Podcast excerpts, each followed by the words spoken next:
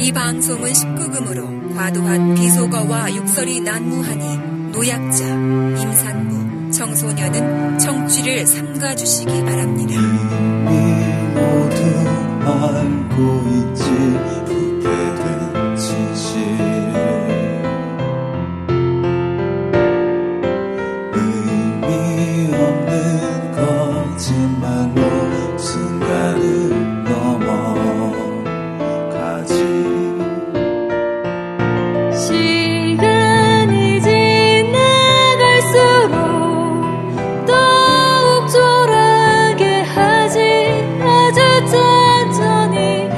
이 박사와 이 작가의 이제 아흔 두 번째 시간 시작하겠습니다.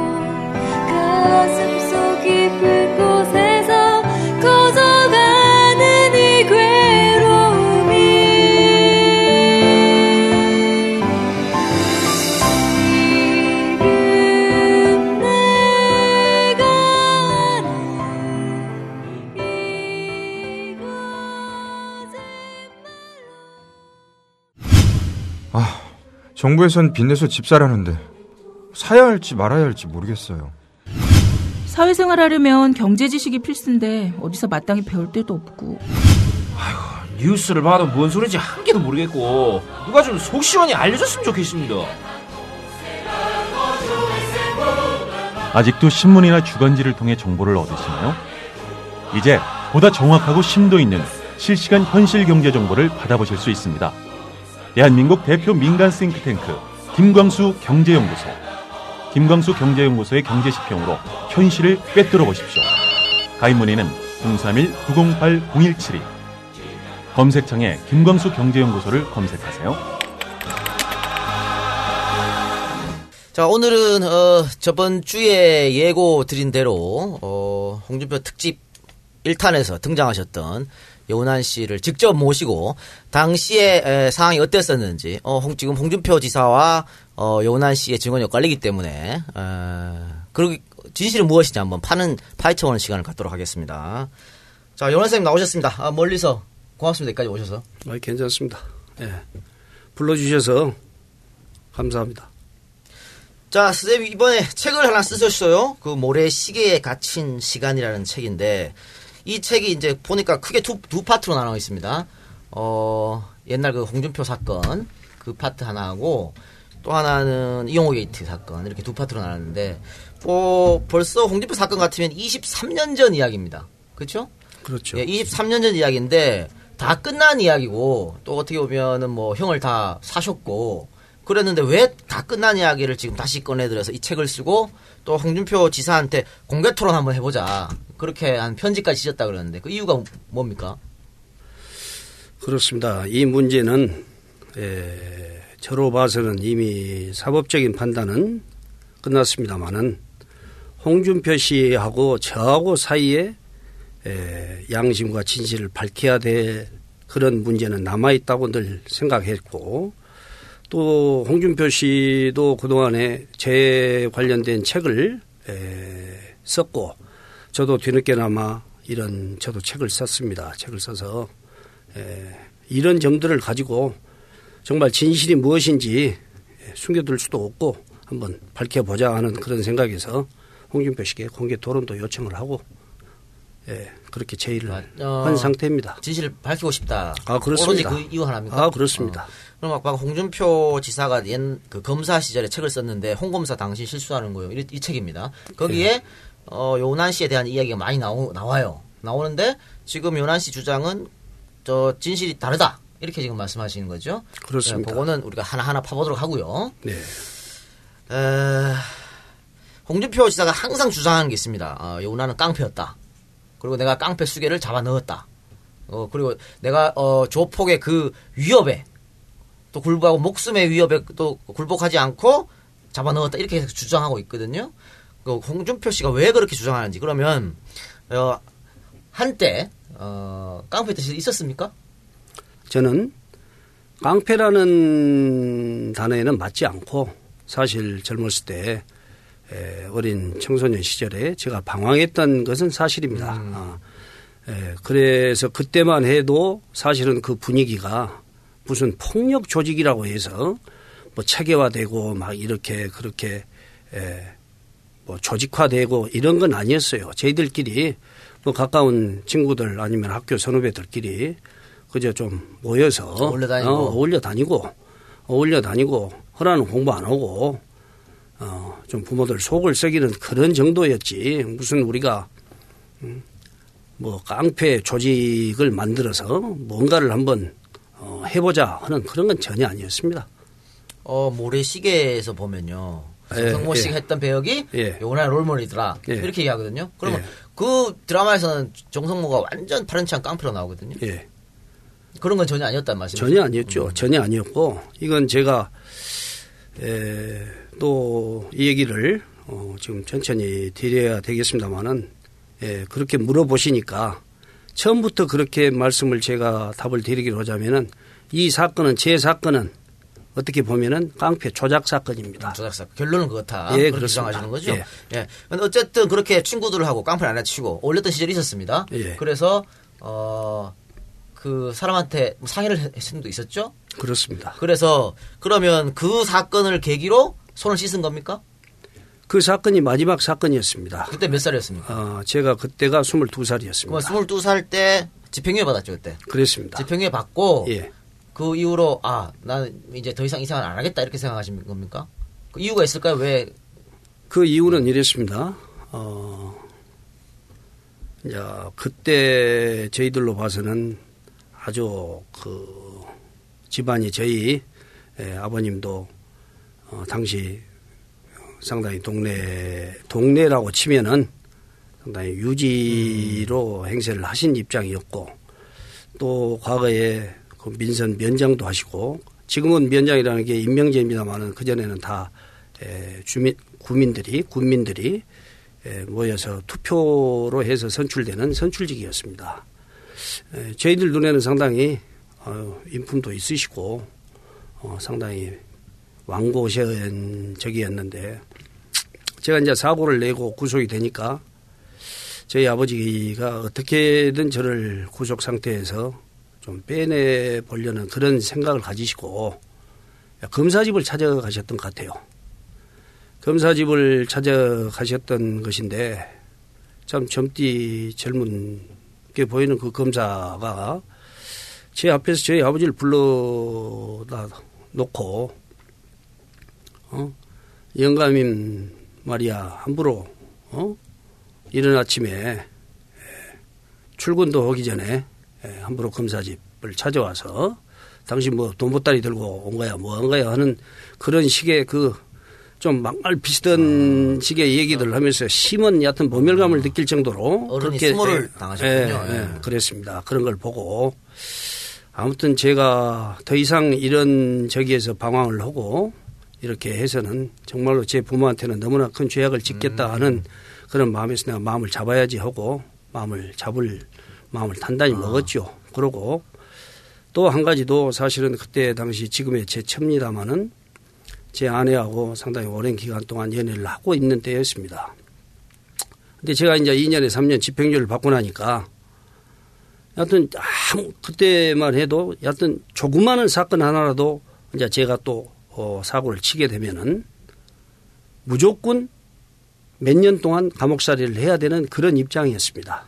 또 그런 것들도 또 두렵고 또 두려운 것은 뭐 제 아내를 만나는 도중에 제 처가에서도 굉장히 그 만남도 경계하고 예? 많은 반대가 심했는데 결국은 뭐 자동적으로 제가 그런 입장이 되다 보면은 헤어질 수밖에 없겠다 하는 그런 생각에서 조금 마음을 잡아야 되겠다 하는 네, 그런 정- 것이었습니다. 예, 정리를 해보면 어, 한때는 그렇게 했지만 아버지한테 부러워했다는 생각, 또 아내와 끝까지 가고 싶다는 마음. 왜냐하면 집행유예 기- 기간이었기 때문에 그렇습니다. 사고 치면 더 이제 가야 되니까 예, 예. 그런 것 때문에 22살, 3살 이제 나이에 손을 씻고 예. 그, 그 뒤로 이제 사업을 계- 계속 하셨죠. 그 뒤로 어, 이제 아버지가 도와주셔서 어, 사업을 막 시작하다가 결혼을 빨리 했습니다. 빨리. 예. 그런데 어, 보면 굉장히 사업에 계속, 뭐 사업 수완이 있어서 그런지 모르지만 아니면 월, 뭐 어떤지 모르지만 굉장히 계속 성공하셨거든요. 이게 집안이 원래 좀 돈이 있었습니까? 그래서 좀 밀어주는 게 좀 많았나요? 어땠습니까? 그렇습니다. 저는 저희 집은 비교적 부유한 편이었습니다. 음, 어, 도움도 받고 또 운도 좀잘 따랐었고. 예, 따랐든지 하는 일마다 다 성공하셨고. 다잘 됐습니다. 그래서 소위 말하는 청년 실업가 반열에 올라섰던 진짜 젊은 나이에 그런 건데 그러면 어 당시 홍준표 검사가 서울에 있다 광주로 내려왔을 때 예. 그때 여운한 씨는 구체적으로 어떤 사업을 하고 계셨습니까? 제가 관광 호텔, 예, 관광 호텔을 한 두 군데 정도 운영을 하고 있었고, 또 뭐 수출풀을 만들어내는 제조 공장도 하고 있었고, 또 그 건축 시행 사업도 하고 그랬습니다. 음, 그때가 연, 연세가 좀 어떤 나이? 제가 삼, 서른 여덟 살 먹었을 때죠. 아, 상당히 빨리 성공한 케이스네 그러면. 그렇죠? 그런 사업, 사업체를 그래도 예, 하고 예, 있으면. 음, 그런 편이었습니다. 그런데 어, 왜 그러면 홍준표 검사가 내려와서 손을 씻고 열심히 사업을 하고 있는 여운한을 찍었다. 왜 그렇게 생각하십니까? 이유가 뭘까요? 왜 저 저 사람은 어, 광주 지역 최대 전남 광주뿐만 아니고 전남 최대 조폭 부두목이라고 찍었을까요? 글쎄요. 예.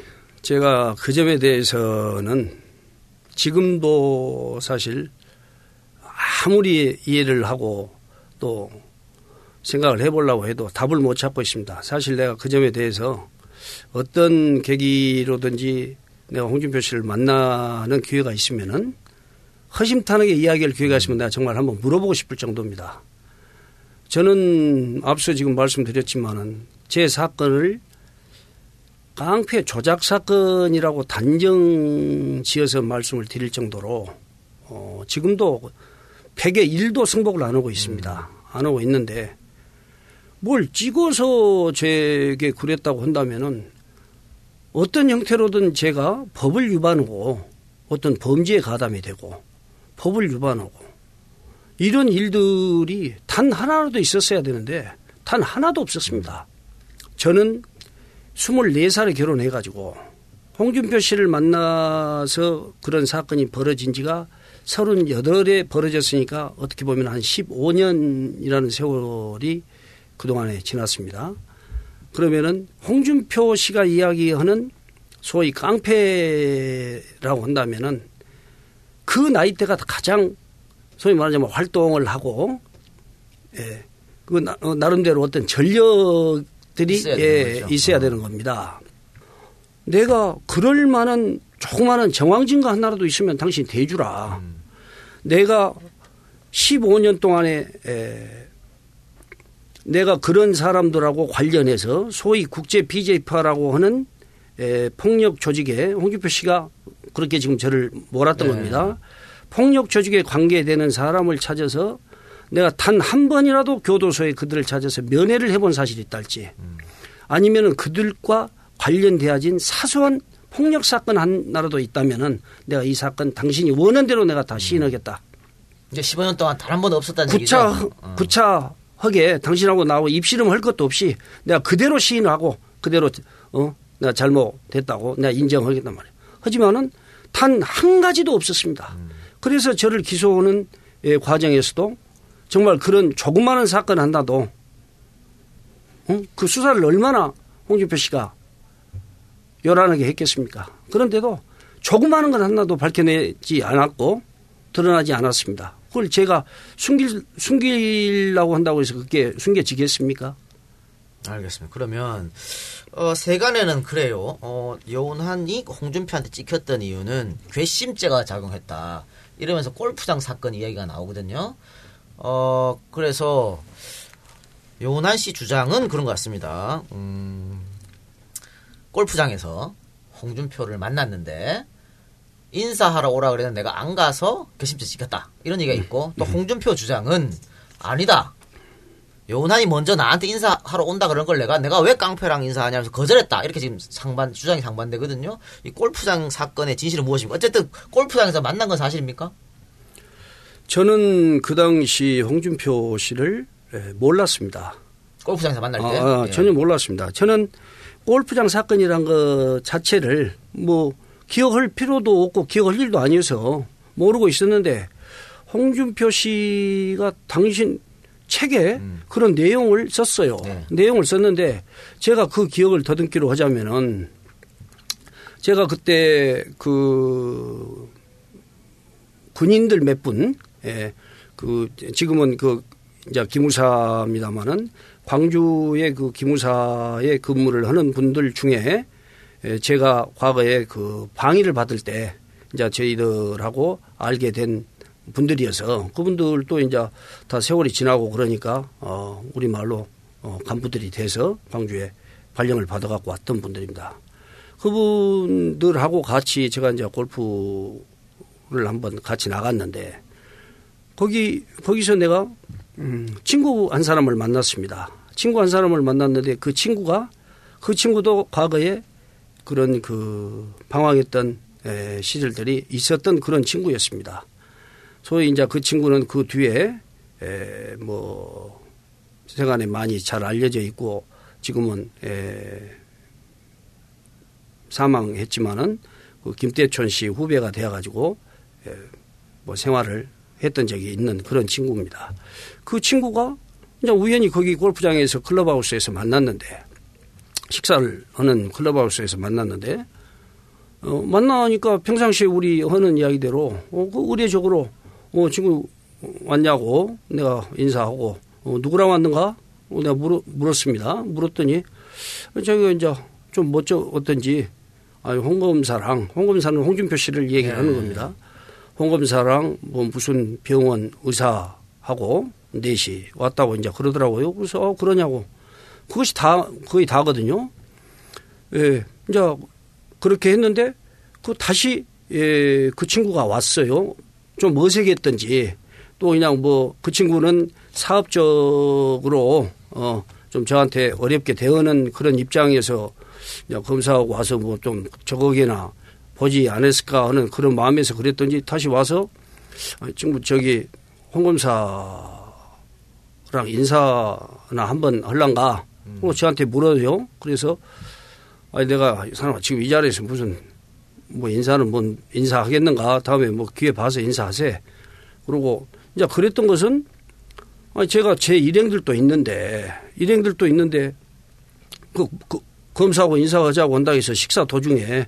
벌떡 일어나갖고 내가 그 자리까지 가서 인사를 하고 그럴 정도는 아니었습니다. 음. 제 저기에는 뭐 저는 뭐 에, 죄 짓고 살면서 너무 눈치 보는 그런 입장도 아니고 뭐 검사라고 해서 또 에, 다른 뭐 검사직에 있는 분을 제가 전혀 몰랐던 처지도 아니고 어 이제 그렇기 때문에 이제 편안하게 어, 다음에 뭐 보자고 이제 그렇게 하고 뭐 거절 아닌 거절이죠.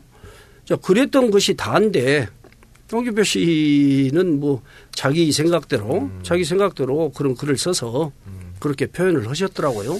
그러니까 그래서 그 당시 그 광주 지역의 소문이 어, 골프장에서 요난이 홍준표한테 인사를 안 해서 그래서 그때부터 지켰다 이런 소문이 돌았던 건 사실이 사실이었거든요. 어쨌든 요난 씨가 거절했던 건 사실이네요.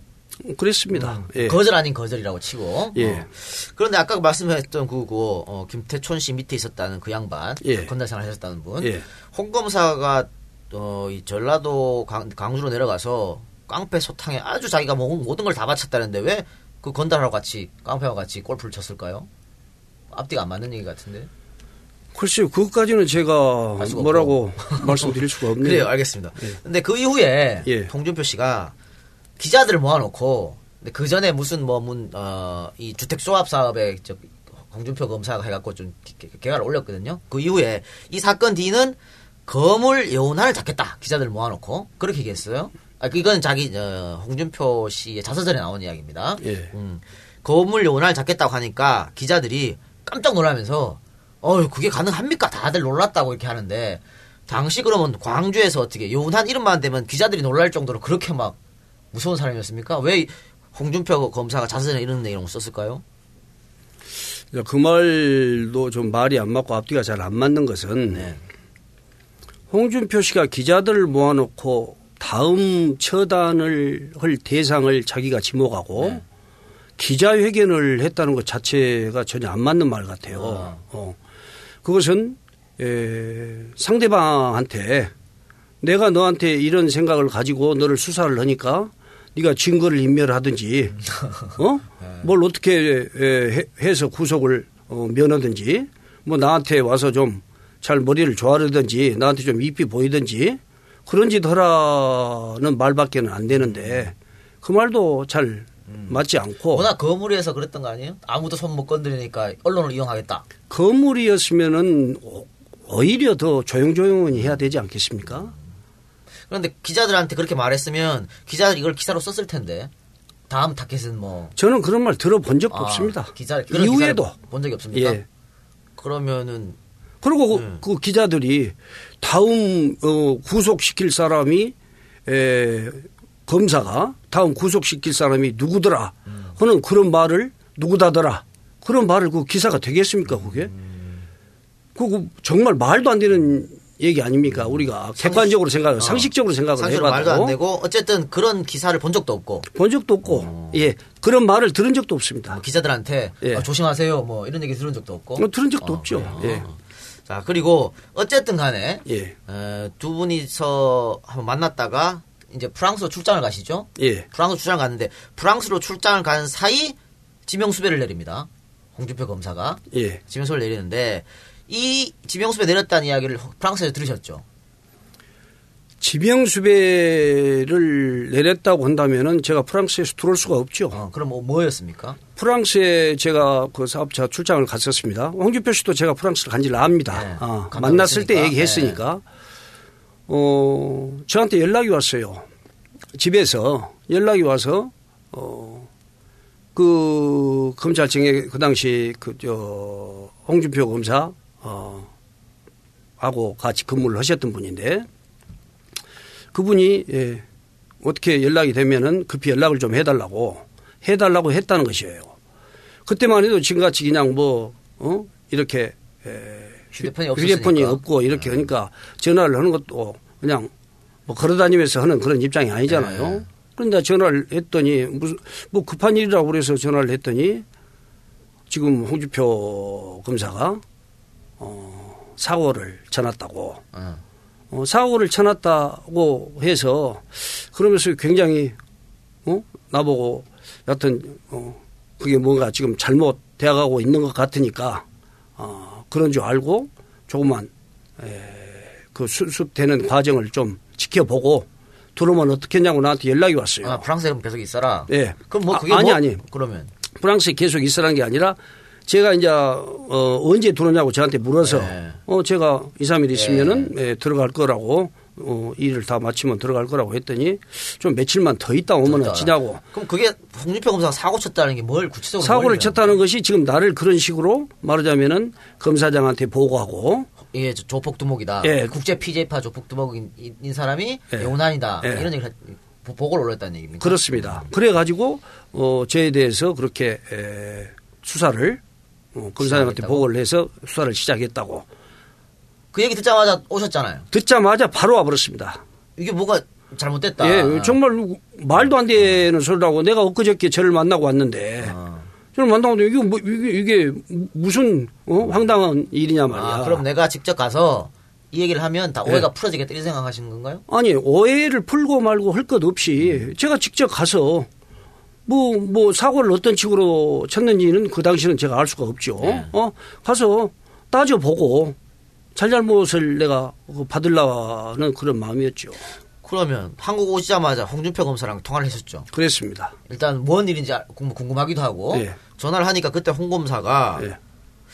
지금 강주로 내려오면 바로 구속이니 조금 있다가 내려오라 이런 말을 했다는데 맞습니까? 그랬습니다. 홍준표 검사한테 전화를 했죠. 전화를 해서 아 이게 무슨 일이냐 도대체 이거 뭔, 뭔 이런 일이 다 있는 거냐 혹은 내가 홍준표 씨한테 에, 따지듯이 내가 물으니까 홍준표 씨가 아 지금 어디냐 그러더라고요. 네. 어, 나 서울이다. 언제 언제 왔냐고 그래서 아 저 오늘 들어왔습니다. 오늘 들어와서 나 지금 광주로 바로 내려가겠다고 그랬더니 아 여사장 광주로 지금 내려오면 안 됩니다. 지금 당신은 구속영장이 발부되어 있기 때문에 당장 내려오면은 예, 교도소로 수- 구속이 된다. 그러니까 당신이 신병 정리도 좀 하고 회사 일도 좀 잘 정리하고 그렇게 해야 될 것 같다. 그럼 뭐 이, 이- 말 이해가 안 되는데요? 구속영장은 홍준표 의원이 청구했던 거고 예. 구속영장을 청구했다는 거는 용난을 잡으려 그런 거 아닙니까? 예, 근데 그- 전화가 왔는데 지금 오지 마. 지금 오면 잡히니까 나중에 이게 막 뭐 이해가 안 되는 얘기죠. 그러니까 이게 얼마나 이 코미디도 아니고 어, 저로 봐서는 이제 그랬죠. 그러니까 이분이 그렇게 얘기를 해서 어, 그렇게 얘기를 해서 자기 자기 그는 제가 그 당시 바로 내려가게 되면은 내려가게 되면은 저에 대한 에, 뭐 당연히 구속은 면할 수가 없었겠지만은 저에 대한 증거가 저는 부족했다고 봅니다. 저는 증거가 부족했고 예, 또 제가 들어오니까 막 이리저리 이제 어, 그 증거를 하나라도 만들어내 보려고 아주 안간 힘을 썼을 거인데 제가 한 가지 말씀드리고 싶은 것은 당시 제가 프랑스에 출장을 간 지 알았어요. 자기가 나를 큰 사고를 쳐서 자기가 당신이 수배를 할 정도로 내가 그런 큰 사, 사건에 연루가 된 사람이랄지 그렇게 에, 지명수배를 받아야 할 사람 같으면은 당연히 예? 법무부에 어디입니까 출입국 관리소에 연락을 해서 나 들어오면 조용히 수 조용히 있도록. 예. 공항에서 체포를 그렇죠. 한달지 이렇게 하면 되지 않겠습니까? 그런데 그런 것도 하나도 조치를 해놓지 않았으니까 제가 공항에 그냥 자, 공항에 통화했겠죠. 예, 예. 그냥 돌아왔을 것 아니에요? 돌아서 자기하고 전화를 하니까 이런단 말이에요. 아 그랬으니 그것도 아, 그럼 이런 너무 안 거네요. 맞는 얘기 아닙니까? 어, 그러면 홍 검사가 일단 구속영장 신청했는데 생각보다 용난이 너무 빨리 들어와서 그러면 조폭 두목으로 잡아 넣으려고 했는데 증거가 부족하니까 이 증거를 만들려는 시간을 벌기 위해서 조금 나중에 내려와라 이렇게 말했던 걸로 결론 낼 수 있겠네요. 그러니까요. 아까도 작가님이 말씀하시듯이 네. 홍준표 씨가 무슨 기자들을 자기 책에 그랬다는 거 아닙니까? 예. 기자들을 모아놓고 어 다음 타켓은. 타켓은 여운안이다. 여운안이가 조폭 두목이다. 네. 또 이렇게 해서 지명수배까지 어, 내릴 정도로 그렇게 수사를 단단히 해서 구속 사전 구속영장을 발부받은 처지에 저를 그런 조치 하나도 해놓지 않고 어? 이상하죠. 좀 이따 내놔라 뭐, 뭐 대라 하는 것은 전혀 맞지 않다는 말이 안 거죠. 어, 어쨌든 뭐 홍준표 어, 당시 검사의 주장은 상반되는데 어쨌든 지금은 영훈한 선생님의 이야기를 가지고 지금 얘기하고 있습니다. 자, 홍준표 당시 검사가 영훈한을 국제 PJ바의 실질적 두목이라는 명목으로 잡아놓은 거죠. 잡아놨는데 일단 선생님이 지금 아니라고 주장하시고 그러면 진짜 국제 PJ파의 두목은 누굽니까? 있을 거 아닙니까? 있죠. 네, 그 누굽니까?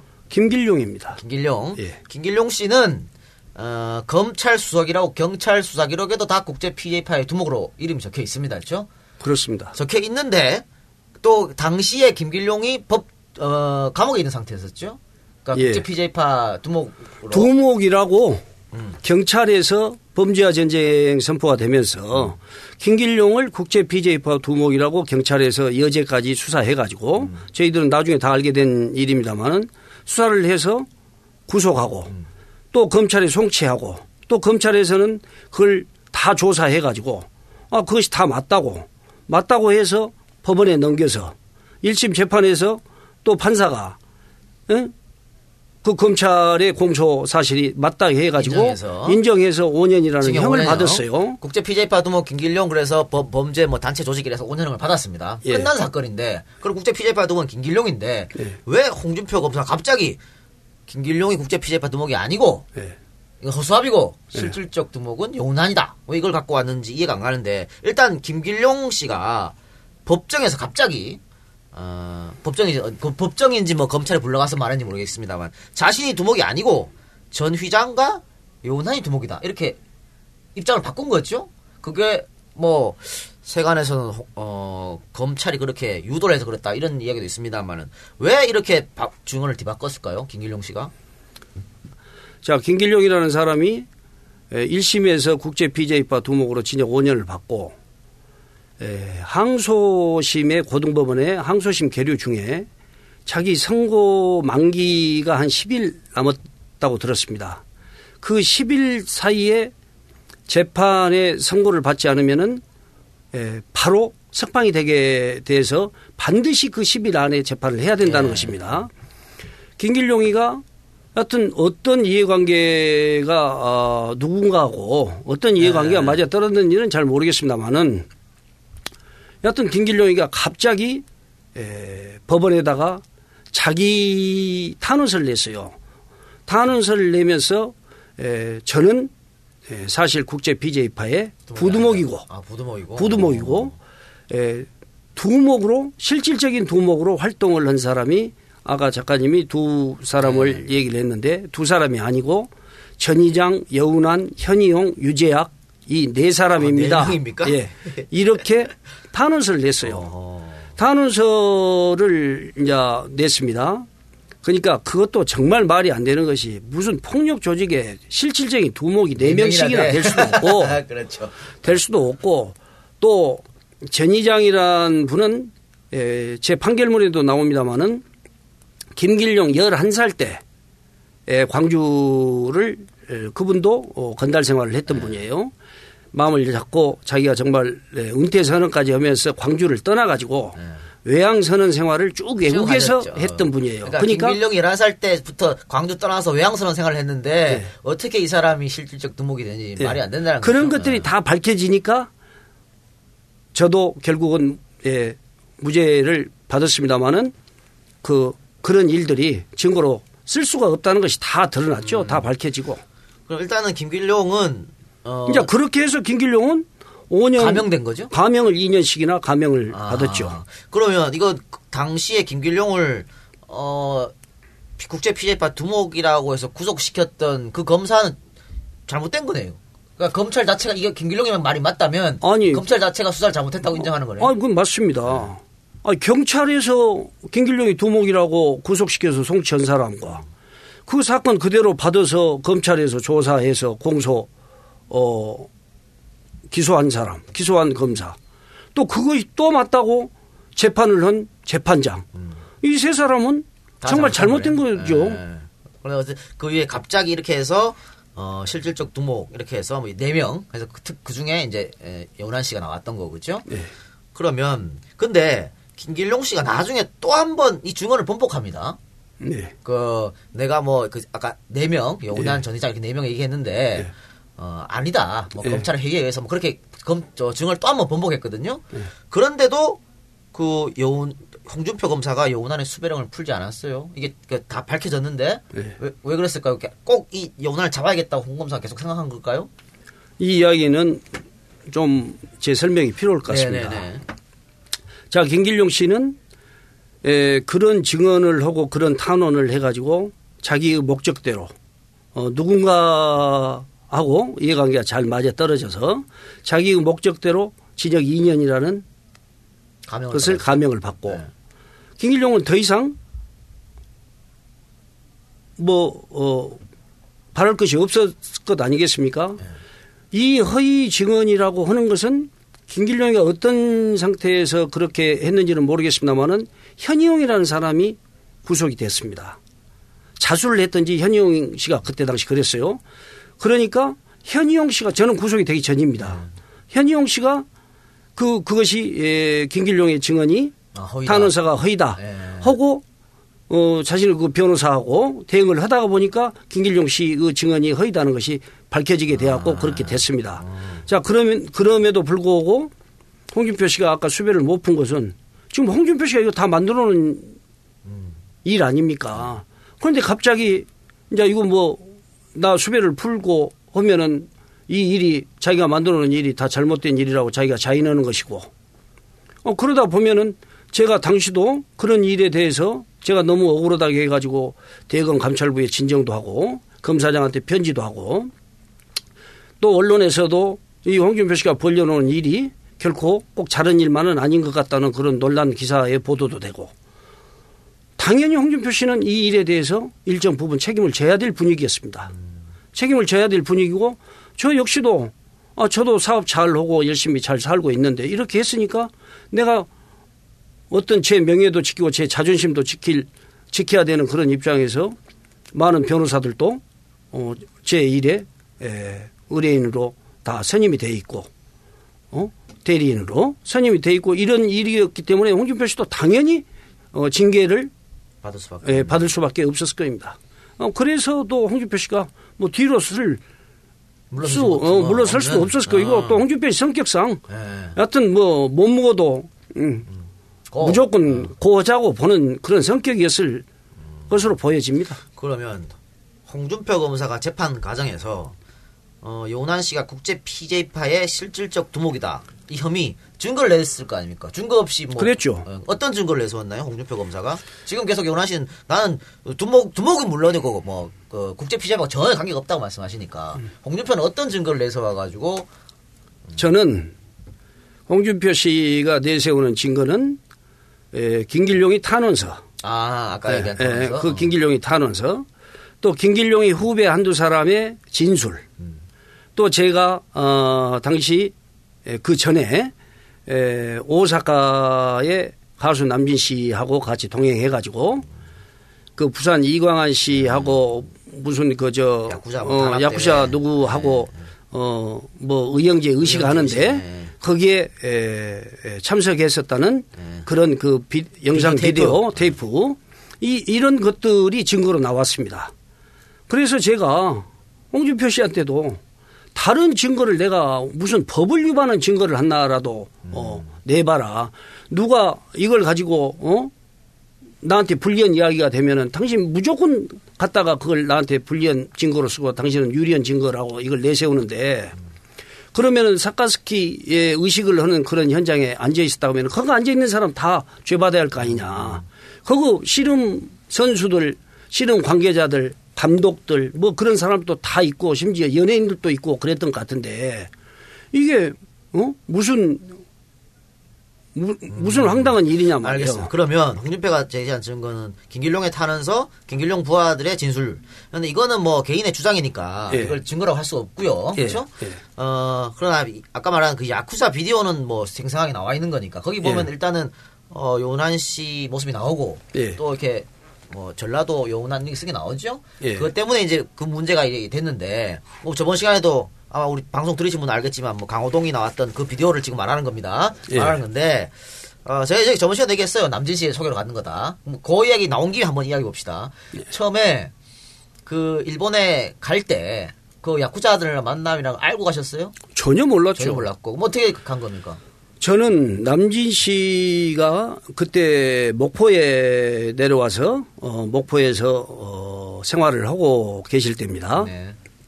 일주일에 한 번 정도 저한테 광주로 꼭 놀러를 오고 저도 어, 형 보고 싶으면은 뭐 바람 쐴 겸 목포로 내려가고 그런 사이였습니다. 이제 남진 씨가 어, 그 오사카의 그 씨름 씨름 대회에 에,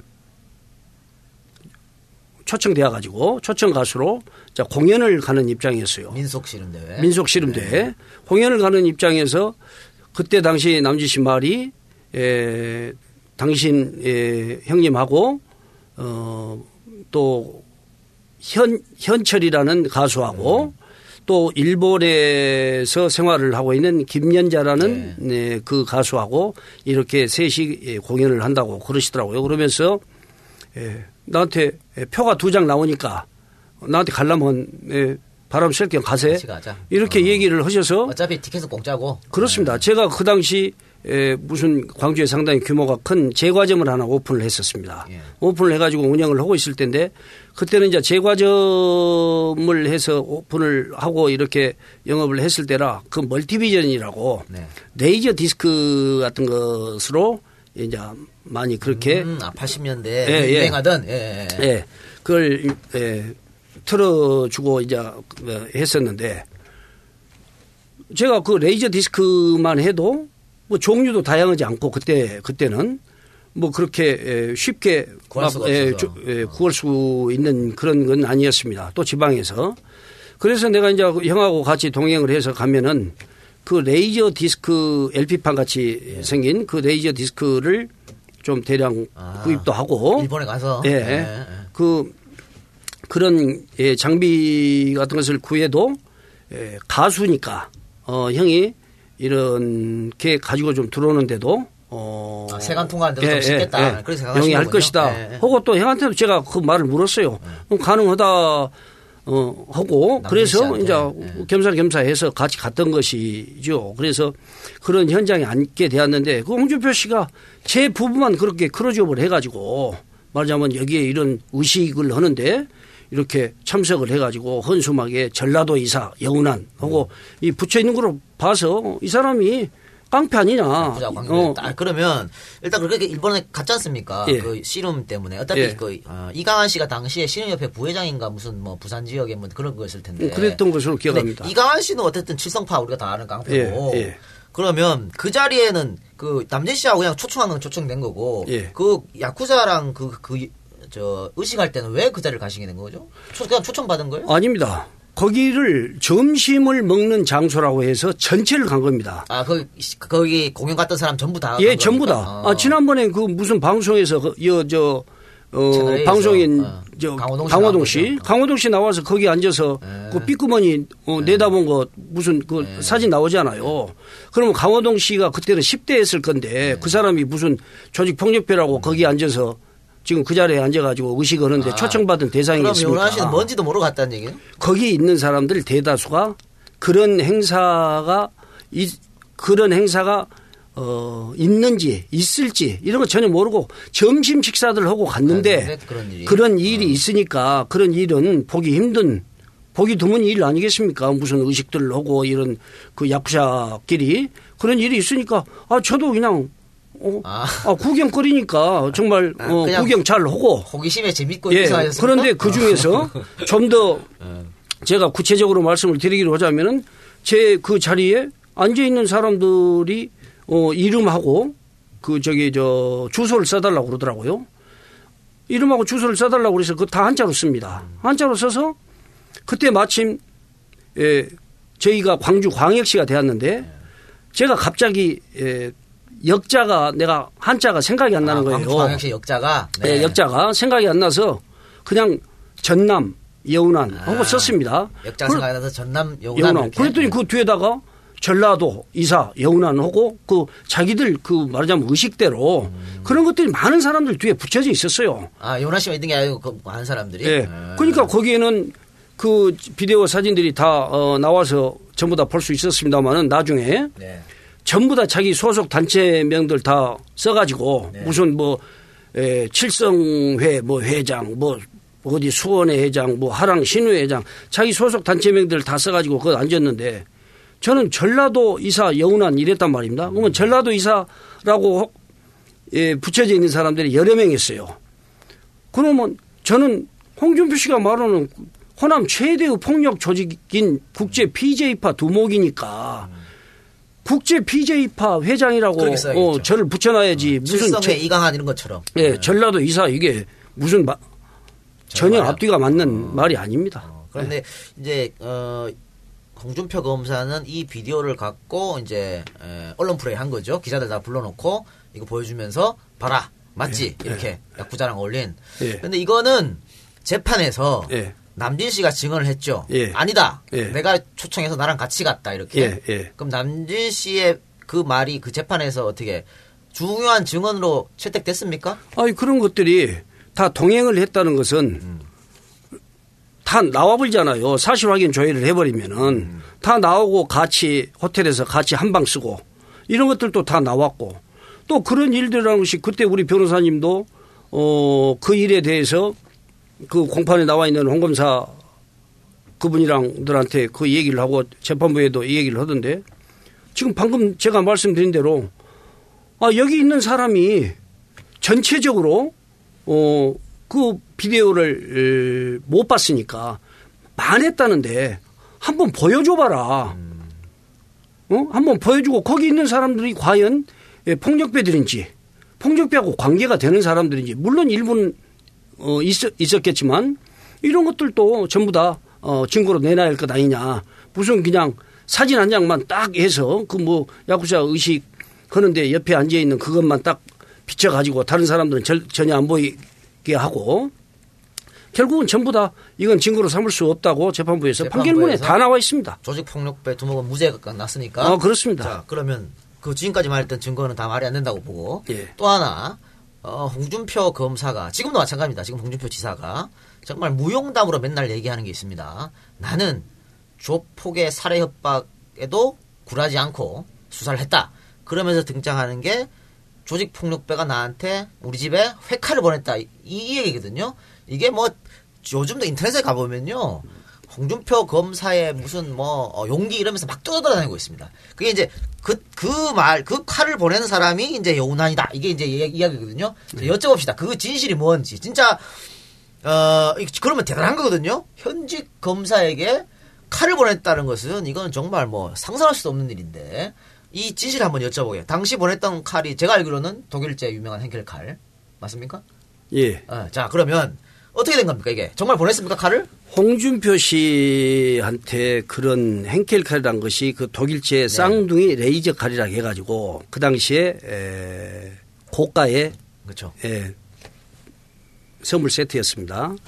제가 어, 저는 그 당시도 홍준표 씨를 한 아파트에 살았다고 해도 저는 홍준표 씨를 몰랐어요. 몰랐고, 어디에 사는지 나하고 한 아파트 한 동에 살았다는데 물론 들어가는 입구들이 예, 달랐습니다. 아니 그러면 이거는 그 국제 PJ파 두목 여운한을 수사 수사하기 전입니까? 수사할 때였죠. 수사하기 전에 일어난 일 아니겠습니까? 수사하기 전에 일어났습니까? 예, 예. 수사하기 전에 일어났는데 왜 이런 얘기를 하죠? 왜냐면 상식적으로 예. 수사를 여운한에 수사를 했기 때문에 야 내 수사 하지 마 그래서 협박해야 정상이거든요.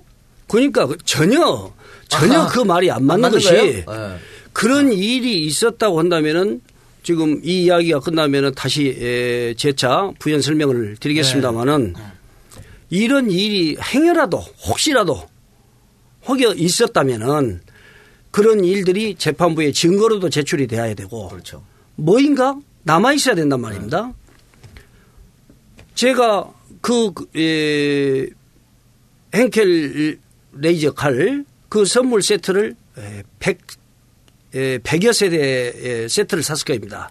그때는 13만 원 정도 한 것을 내가 11만 5천에 기억이 생생합니다만은 아, 100세트 산다고 싸게 해줬네요. 예. 제, 제 친구가, 제 친구가, 어, 어, 전자, 어, 수입 전자상을 하고 있어요. 그 친구가 이제 명절이 되면은 뭐 의례적으로 항상, 어, 가까운 지인들한테 선물을 하고 또 선물을 이것저것 다 그때는 뭐 골라서들 할 때니까 저를 찾아와서 이런 자기가 업을 하고 있으니 나한테 그걸 좀 사달라고 해서 예, 그것과 그 주방, 어, 주방 용기, 뭐 후라이팬, 뭐 저기, 한, 그, 뒤집고 그런 거 있잖아요. 네.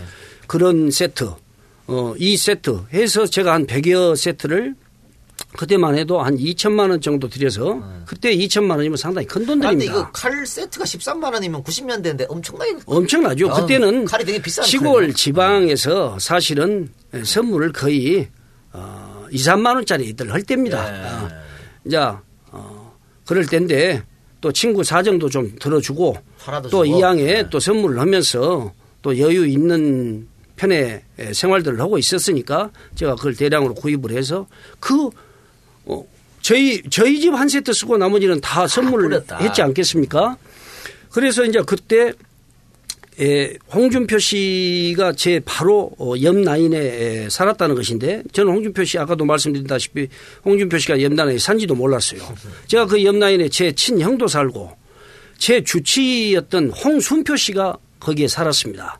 그래서 그 홍순표 의사 홍순표 씨한테 보낸 선물인데 그 보낸 선물이 홍순표 씨가 공교롭게 마침 예, 공교롭게 그 어, 출타해 가지고 집에 사람이 없었던지 그 선물을 저희 운전 기사가 경비실에 경, 경비실에 맡긴 거예요. 경비실 그 경비원은 한 예, 동에 있었으니까 그때는 운전 기사들이 다 거의 아파트 어, 입구에서 경비실 바로 앞에 입구에서 세차도 하고 무슨 예, 차량 정비도 좀 예. 예, 하고 그럴 때에서 뭐 경비원들이 하루 쉬고 하루 근무하고 어, 할 때입니다. 그래서 그런 분들 다 잘 알아요. 예. 그러니까 거기를 이제 전해달라고 했던 것인데 이 경비원이 이제 뒤늦게 홍준표 씨가 오니까 홍준표, 홍준표, 어, 뭐 이러다가 보니까 홍준표 씨한테 그걸 저- 전달이 된 거예요.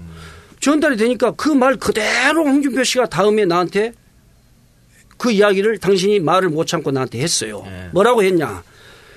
그 선물 세트에는 제가 그때 당시 백제 관광호텔이라는 에, 호텔을 운영하면서 대표이사로 명함이 돼 있습니다. 제 명함이 그 선물 세트 우에 붙여져 있었을 것 아닙니까? 그러니까 나는 당신을 몰랐는데 당신은 나를 잘 아는 거예요. 어, 이렇게 영란이가, 어, 자기한테 선물까지 했네. 자기 와이프가 좋아하더라는 겁니다. 아, 그걸 홍준표 검사가 직접 얘기했습니까? 직접 이야기했습니다. 저한테. 우리 와이프 좋아한다고? 아, 자기 와이프가 어 이건 좋은 건데 하고 자기 와이프가 했던 이야기를 그대로 저한테 한 겁니다. 뭐, 뭐 구체적으로 막 어떤 이야기를 한 것이 아니라 그랬는데 근데 그랬다는 거예요. 그랬다는 건데 조폭이 위협한 걸로 그랬다는 건데. 예, 그랬다는 건데 이 칼이 예. 이 세트가 선물 세트가 이 얼마나 아이러니한 일입니까? 이 선물 세트가 잘못 전달이 되었으니까 경비원이 다시 찾아갖고 왔어요. 아, 띵동띵동 해가지고. 아니 아니. 그러면. 아, 경비원이 찾아갖고 왔죠. 띡동띡동 그러니까 했는데 예, 그랬겠죠. 네, 잘못됐습니다. 이렇게. 아니 운전기사가 선물이 잘 전달이 예, 되었냐고 예, 예. 홍 박사한테 선물이 잘 되었냐고 그러니까 아니 무슨 검사 줬다고 하니까 거기 아니다. 거기가 아니다 그러니까 경비원이 찾아갖고 온 거예요. 그걸 받아서 어 그 저 운전기사는 차에다 실었고 홍순표 씨가 그 무슨 세미나인가 뭐인가를 가가지고 어 저 추석이 되고 그러니까 어디 해외 여행을 갔든지 하여튼 며칠 없었다는 거예요. 그게 그걸 실어 왔는데 내가 그, 그런 내용을 알기만 했어도 아, 그까지는 내가 그냥 뭐 찾아갖고라 했겠습니까? 뭐 어디겠습니까? 그냥 어 이왕 갖는 건 뭐. 그런 사이가 아니어도 줄 수 있는 것이고 뭐 이러는 건데 아, 이왕 갔으니까 내가 주고 말지 그걸 내가 뭐 다시 그 뭐 저기역에 그 인쇄역에 그걸 찾아갖고 라 했겠어요? 근데 그걸 찾아갖고 왔습니다. 이것이 제 운명이지 이게 이런 일들이 그래서 그런 일들입니다. 그런 일들이 있으니까 증거로 내놓도 못 오고 오, 응? 나중에 그 저 검사장이 그런 말을 여러 사람이 있는 데서 어, 했다는 이야기도 제가 전해드렸습니다만은 홍준표 씨 칼 문제에 대해서는 홍준표 씨가 그 말을 끄집어만 내도 알레르기 반응을 내더라는 겁니다. 그런 이야기 하지 말라고. 왜? 검찰청에 계신 분들도 한 20여 분이 그 칼을 받았으니까요. 그 세트를. 어? 받았으니까 그 실체에 대해서 검사장님이 뭐 어떻게 알게 되셨던 모양이죠. 자, 그랬기 때문에 그런 일입니다. 알겠습니다. 자, 여러분들 들으신 대로 그냥 단순 해프닝, 단순 해프닝 사건인데 이게 어 깡패가 혹- 현직 검찰을 검사를 생명을 위협하는 협박하는 사건으로 둔갑했다 이런 얘기입니다. 요거는요 지금까지 한 20여 년, 25년, 25년 동안 어, 홍준표의 영웅담으로 떠돌아다니는 이야기였고요. 온갖 기자들이 이거를 재생산, 재생산 계속했습니다. 계속해서 홍준표 이야기 나올 때마다 모래시계 검사 어쩌고 하면서 꼭 이 행클칼 사건을 끄집어내거든요. 예. 여기서 제 깔때기 하나 들이대면 유일하게 전만 와주테이 박진이라는 책에서 이 해프닝의 진실을 알렸습니다. 그렇죠? 예. 그렇게 알고 있습니다. 네. 예. 예, 우리 여운아 씨도 그 책을 읽었기 때문에 예. 예. 두 번이나 읽었습니다. 두 번이나 감사합니다. 선물 다신다면서요 주위에 여러 사람한테 선물했습니다. 봐라 이렇게. 예, 예. 근데 너무 뭐 그냥 간단하게 예, 돼 있어서 좀 뭐 아쉬웠습니다만은 아하. 여하튼 그 대목만이라도 너무 반가웠고 네네네. 예. 그래서 여러 사람한테 진실을 알리기 위해서. 네, 예, 그랬습니다. 감사합니다. 이제는 뭐 직접 책을 쓰셨으니까 뭐 예. 이제는 직접 쓰신 책을 선물하시면 될 것 같고. 그래, 에, 알겠습니다. 또 하나, 또 하나 홍준표 검사가 주장하는 게 있어요. 어, 홍준표 검사 아들하고 여운한 씨 아들하고 친구 사이였다. 같은 아파트에서 살고. 그래서 아들이 홍준표 검사 아들이 여운한 씨 아들한테 이제 여운한 씨 집에 자주 놀러 가서 여운한 씨 아들이랑 같이 놀기도 하고 뭐 그렇게 했는데 어느 날 아들이 어 홍준표 아들이 오더니 아버지 그 집에 가니까 그 아빠가 안 계시더라 이렇게 얘기하니까 어 출장 갔어 이렇게 얘기했다고 그래요. 그때 이제 구속된 상- 상태였으니까 어, 어떻습니까? 이 기- 기사들도 여러 번 나왔어요. 어, 자식, 자식들 간에는 친구 사이인데 이렇게 악연이다. 이렇게 나왔는데, 정말 아드님하고, 홍준표 검사 아드님하고 친구 사이였습니까? 에, 저는 지금 말씀은 그 얘기도 홍준표 씨가 언론에 에, 흘린 거죠. 흘려서 기사가 된 됐어요. 겁니다. 그렇죠. 어, 제가 이런 그 기사도 보고 홍준표 씨가 어- 어디에서도 또 저걸 썼어요. 그래서 제가 제 아들한테 물었습니다. 저는 그때 이제 사는 그 아파트가 그때 막 그 입주들이 되어가지고 예, 얼마 안 됐습니다. 얼마 안 되다가 어, 그러다가 보니까 제가 이제 그 집으로 이, 어, 이사를 하게 됐는데 다른 데서 살다가 이사를 하니까 당연히 제 아들은 그로 전학이 왔지 않겠습니까? 홍준표 검사는 또 서울에서 발령을 받아갖고 오니까 집 옆에 학교에 그 아들은 다니고 있었겠죠. 이제 그러다가 저는 사고가 나서 어 바로 어 구속이 돼 있으니까 에, 제 집사람이 뭐 여하튼 어떻게 마음에 부딪힐 수도 있고 또 이렇게 하니 얼마나 어, 답답했겠어요. 그러냐 바로 이사를 해버렸습니다. 아, 같은 아파트 사니까 또 부딪힐 수도 예, 있고 예. 그래서 이사를 그래서 결국. 예. 이제 몇 개월 살고 말았습니다마는 어, 홍준표 씨 그 기사를 보고 제가 아들한테 에, 홍준표 씨 아들을 아냐고 물었어요. 음. 전혀 기억을 못 하더라고요. 어. 전혀 기억을 못 하고 저는 에, 저가 홍준표 씨를 잘 몰랐습니다. 제가 홍준표 씨를 잘 몰, 몰랐는데 그 애들이 기억을 못 할 수가 없었던 것은 자기들끼리 그 집을 왔다 갔다 하고 좀 친하게라도 지냈으면은 아, 제 아빠는 뭐 직업이 뭐고 제 아빠는 검사고 제 아빠는 무슨 의사고 제 아빠는 무슨 사업 크게 하고 그런 거 자랑 삼아서 다 이야기 하잖아요. 예. 그러니까 알죠. 아는데 홍준표 씨 아들 이름 자체도 기억을 못 하고 얼굴도 기억을 못 하는 거예요. 제 아들이 그렇게 기억을 못, 어? 할수 그다- 있는 이- 기억을 못그할 당시에 정도는 아- 아닌데 아드님이 몇 살이었을까요? 사건이 났을 때. 지금 그 애가 32살이니까 한 10살 음, 초등학생이었어요. 예, 예. 그렇습니다. 근데 전혀 기억을 못 하고 있다. 예. 10살 정도면 10살도 집에 놀러 가면 10살도 뭐 여하튼 8, 9살 됐든지 그러지 않, 않았겠습니까? 아, 집에 놀러 오고 지금 20 몇 년전 예, 일이니까. 23년 전 일이니까. 예, 예. 집에 놀러 오고 하면은 9살 10살 됐겠네요. 예. 당연히 알 나이인데. 그런 못 하고 있다. 정도로 집에 놀러 오고 놀러 다니고 어, 서로 왔다 갔다 할 정도였으면은 에, 저는 기억을 못 해도 제 아내는 기억을 할 수 있죠. 아, 그렇죠. 예, 지역사회에서 그런 뭐 직업을 가지고 그런 유치에 있는 사람 어, 자제들이니까 서로 기억할 수 있고 또 자기 자식이 어떤 친구들하고 어울리는지. 어, 어울리고 노는지 어, 이런 거 기억할 수 있는 처지 아니겠습니까? 도 기억을 못 하고 있다. 저희 집사람도 전혀 기억을 못 하는 겁니다. 지금까지 나왔던 거는 전부 어, 홍준표 지사가 썼던 홍검사 당시 실수하고 있는 거요. 여기서 지금 다 발췌한 이야기인데 전혀 지금 맞지 않는 그런 이야기네요. 알겠습니다. 그러면 한 시간 정도 녹음하셨거든요. 아 예. 10분 쉬었다 합시다. EJ 팟캐스트와 이름만 같고 전혀 상관없는 비공식 미지정 대리운전 협력업체 1670 EJ 대리운전 1670-2212 박수근이가 김수근이 해도 업계 1위 대리운전인데 이 작가님, 이 박사님, 세장님 믿습니다. EJ 대리운전에서는 이용 고객에게 할인, 마일리지 적립 그딴 거 전혀 없습니다. 소정의 유지 비용을 제외한 수익금은 전액 EJ 팟캐스트에 친일청산 군자금으로 기부될 것입니다. 1670 EJ 대리운전은 현재 서울, 경기, 수도권에서 서비스되고 있는데요. 전국 각 시도에서 서비스할 지역별 협력업체를 찾고 있습니다.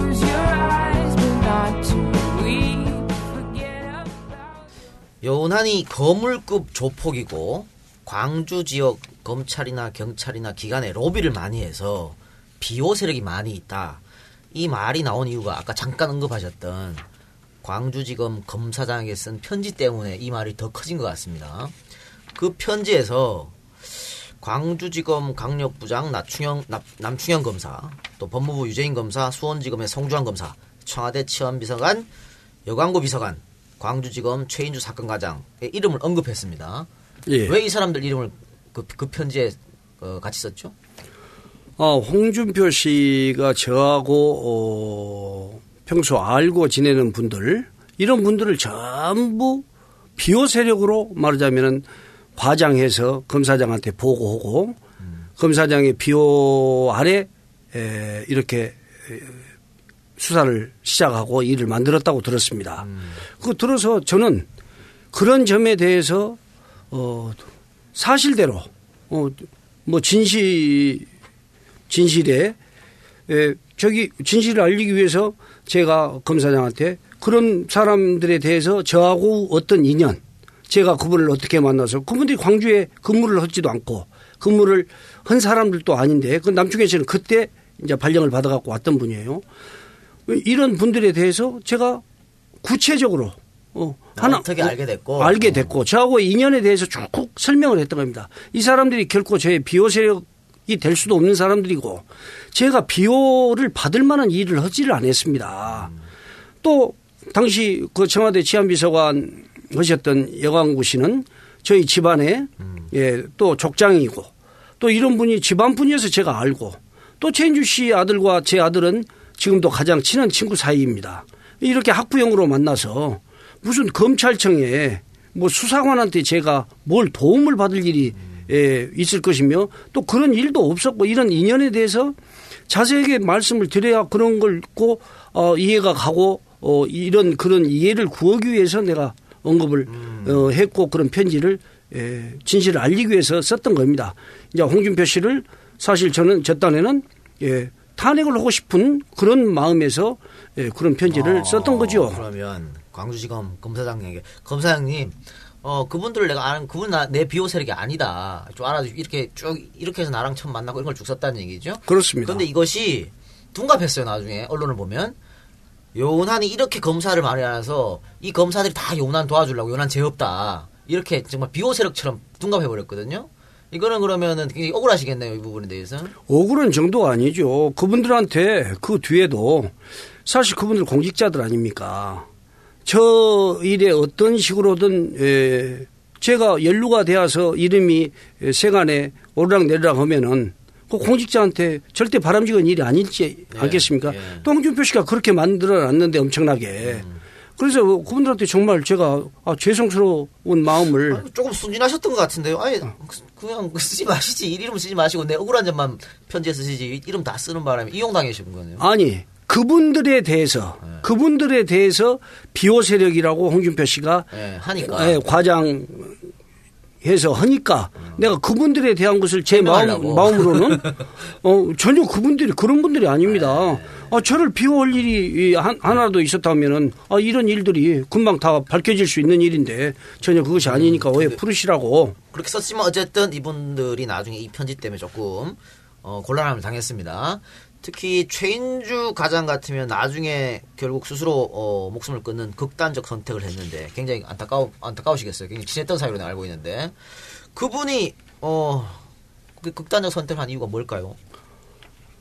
최인주 씨가 극단적 선택을 했던 것은 저는 이렇게 들었습니다. 자, 최인주 씨는 저에 대해서 확신을 갖고 있는 분이었습니다. 확신을 갖고 있다는 것은 정말로 홍준표 씨가 에, 주장하고 있는 그런 어, 일하고는 저- 저는 무관한 사람이라고. 아, 조폭동이 아니다? 네. 어. 정말 확신을 갖는 사람이죠.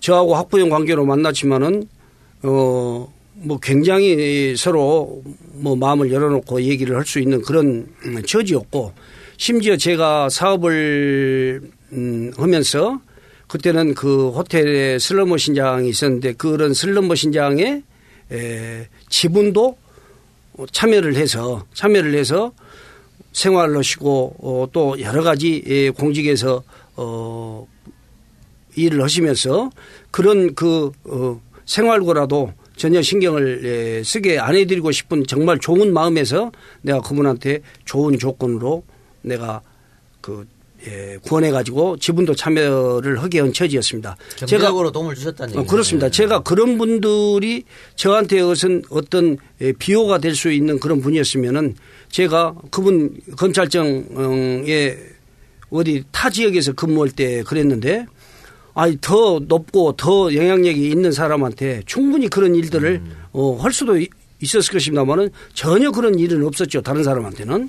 자, 그런 식이었는데 자, 그분이 내가 그런 꼴을 당하고 나니까 홍준표 씨한테 대한 생각이 너무나도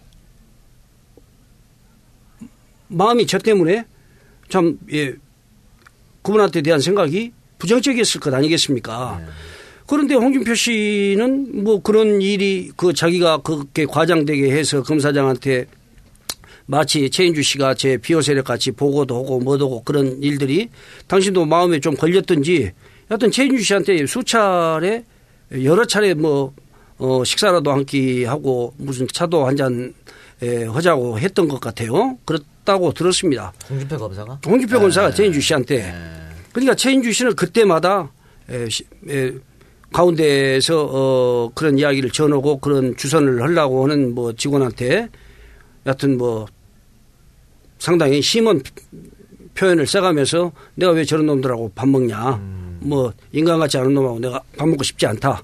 뭐 이제 그랬다는 겁니다. 그러다가 보니까 홍준표 씨 성격상으로도 예, 그런 일들이 그 자기 감정을 굉장히 건드렸을 것입니다만은 홍준표 씨가 이제 서울로 올라가서 그냥 뭔 슬럼머신 사건 한다고 그냥 엄청나게 유명세를 타고 그냥 별 사람도 자기 기분에 예? 기분 상하게 하고 뭐 감정이 적응하면은 그냥 별 사람도 잡아 넣을 수 있는 것 같지 그렇게 그냥 의기양양한 그런 예, 분위기였지 않습니까?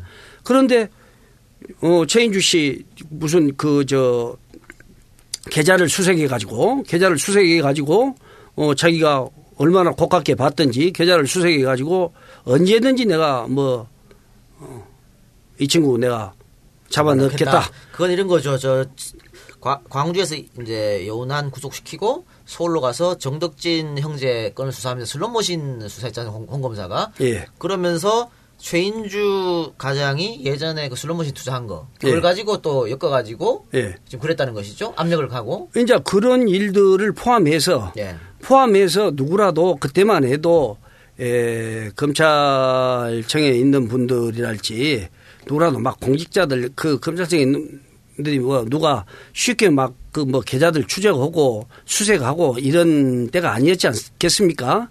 그러다 보니까 에, 다소 뭐 조심성 없이 뭐 좀 그렇게 감정을 극히 상해 가지고 자기한테 악감을 갖는 사람이 자기한테 해코지를 좀 하기로 하자고 하면은 다 완벽할 수는 없었을 것 아니에요. 그랬든지 그안 했든지 그런 내용에 대해서는 제가 자세히 모르겠습니다만은 아무튼 그렇게까지 계좌를 수색해 놓고 어 뭐 틀림없이 에 자기가 잡아 넣을 것이다 뭐 얻을 것이다 이렇게 하니까 최인주 씨로 봐서는 그 당시 보니까 아 정말로 자기 잡아 넣을 수도 있는 사람 같이 생각할 수도 있지 않겠습니까? 그런 데 대한 말하자면은 어떤 피해 의식, 음, 심리적 예. 그런 그 정신적으로 예, 알겠습니다. 그런 충격에서 벗어날 수 없었던 것 같아요.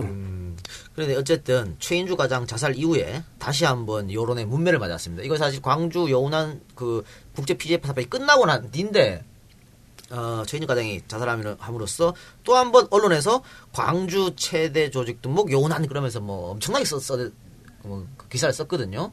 그러면서 이제 홍준표 당시 이제 서울 서울에서 검사할 때인데 홍준표 검사 이야기를 그대로 지면에 지면에 막 옮겼습니다. 이게 이제 여기 가장 열성적이었던 게 동아일보의 임채청 기, 기자고. 이 임채청 기자는 어 그 홍준표 검사가 노량진 사건 할 때부터 두 사람이 아주 아주 호흡을 잘 맞춰서 여러 가지 했던 그 양반인데 또 이 양반의 기사를 기사를 가지고 다른 기자들이 그대로 또 옮겨가지고 이렇게 쓰는 바람에 음 여운한 씨가 광주 최대 조직 두목으로 확실하게 국민들한테 인식시키는 각인시키는 그런 계기가 됐는데 그때 계속 또 이런 보도가 나올 때 심정이 어땠습니까?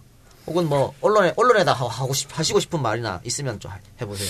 저는 이제 그때 그런 기사들을 접하고 하면서 당장 저는 그런 기사들 때문에 에, 교도소 생활 중에서도 더 고통이 가중됐습니다. 어, 특별 관리를 당해야 됐고 어, 여러 가지로 그 교도소 당국에서 어, 저에 대한 그 관리가 굉장히 심해졌습니다.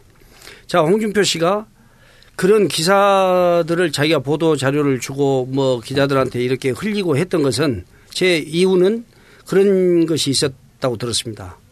최인주 씨가 그때 예, 자살을 하면서 어, 유서를 썼다는 거예요. 예. 그 유서를 쓴 내용 중에 아마 그 홍준표 씨의 수사를 상당히 지적하고 어, 비난했던 그런 내용들이 담겨 있었다고 들었습니다. 네. 이제 그러다가 보니까 그런 일들로 인해서 보니까 홍준표 씨가 갑자기 거기에 대해서 최인주 씨가 자기가 잡아놓은 하, 뭐 폭력 조직의 엄청난 폭력 조직의 두목 여운안에 비호 세력이었다. 뭐 이런 식으로 해가지고 최인주 씨를 굉장히 이제 매도한 겁니다.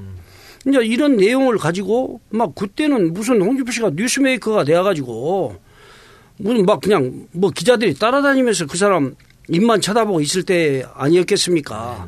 그러다가 보니까 홍준표 씨가 이 말 해줘도 이 말 저 말 해줘도 아무런 확인도 하지 않고 막 갔다 불러준 대로 그냥 썼다는 거 아니겠습니까? 그리고 임재정 씨하고 관계도 홍준표 씨 입으로 자기가 뭐 노량 수산시장 사건 때 이런 뭐 인연이 되어가지고 뭐 특종을 하게 하고 또 뭐 그 뒤로 뭐 제 사건 때도 사실 에 그냥 많이 좀 어, 자기를 도와줬다 도와준 점이 있었다 뭐 이렇게 하더랍니다 자기 안 사람한테 네.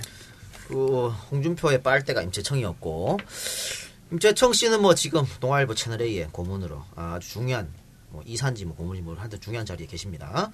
자 그리고 결국 자 그 다시 우리 얘기로 돌아갑시다. 아까 그 판결 예. 재판에서 어 판사가 말입니다. 검찰이 내세운 증거 아까 얘기했던 김길용 탄원서, 김길용 부하들의 증언, 야구자 비디오 테이프 이거 다 증거 능력 없다고 얘기했어요. 맞습니다. 이거 다 말이 안 된다. 예. 말이 안, 안 된다고 얘기해서 조폭 두목이라는 건 무죄가 났는데 왜 실형이 선고됐죠? 그 판사분이 에, 판결문에 예. 에, 모든 검찰에서 말하자면은 홍준표 씨가 에, 증거로 제출한 예. 에, 모든 증거는 저를 국제 피제이파 폭력 조직의 두목이라고 인정하는 데에는 전혀 맞지 않다. 예, 그렇게 얘기- 얘기했죠. 예, 맞지 않다. 증거로 삼을 수 없다. 네. 이렇게 하고 저를 어떤 통일성이 인정이 내- 에, 된 범주 내에서 당신이 살핀 살피건데 판사가 네.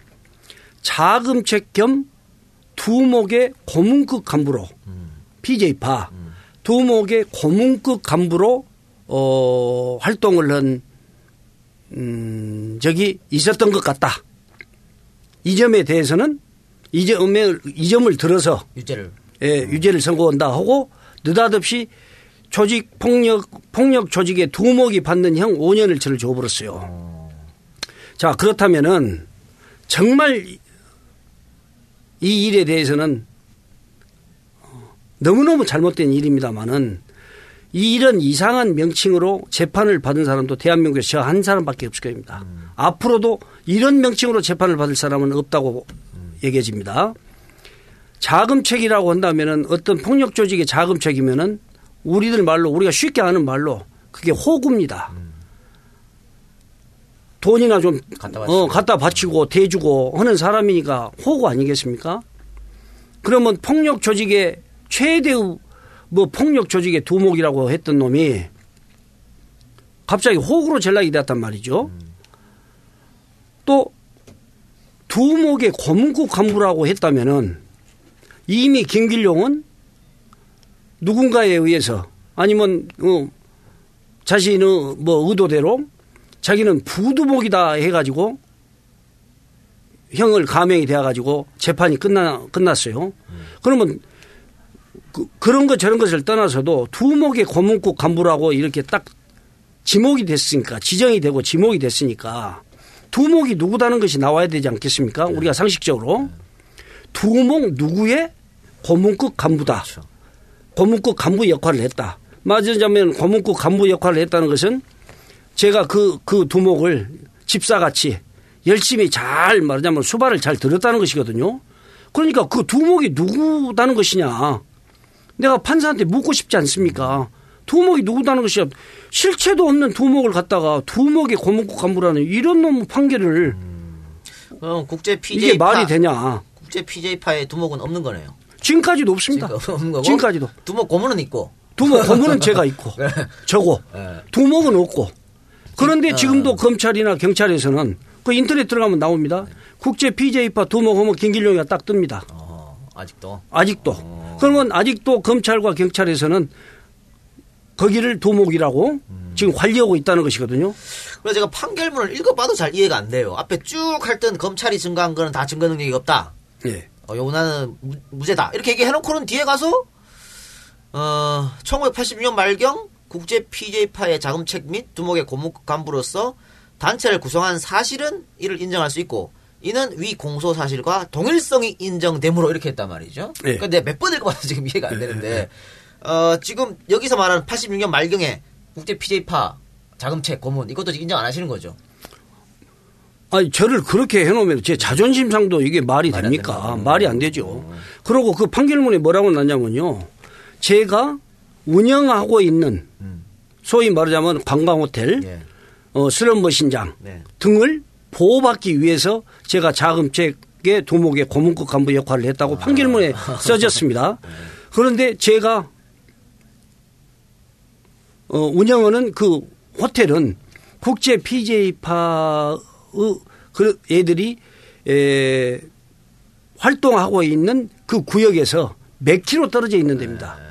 그러면 그 몇 킬로 떨어져 있는 데까지 국제 PJ파가 광주 전역을 다 관장하는 것도 아닌데 거기는 거기대로 소위 예, 동네 동네 건달들이라도 있었을 것인데 그 말도 안 되는 이야기를 끄집어내 가지고 거기다 그렇게 붙여놓고 언제 하여튼 그 재판했던 그 판사님 그 뭐 죽을 때까지 잊어볼 수 없습니다만은 그 조남이 이일빈 씨인데 그 판사님 뭐 수원에서 지금 변호사하고 계신다는데 언제 한번 만날 기회가 있으면 개인적으로 한번 물어보고 싶습니다.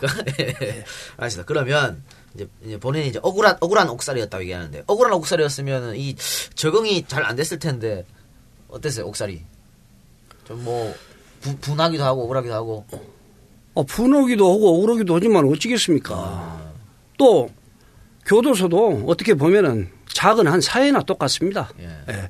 아 제가 이제 그런 입장이 되어서 빼도 박도 못 오고 어 정말로 죽어서나 나가면 모를까 그 안에 예?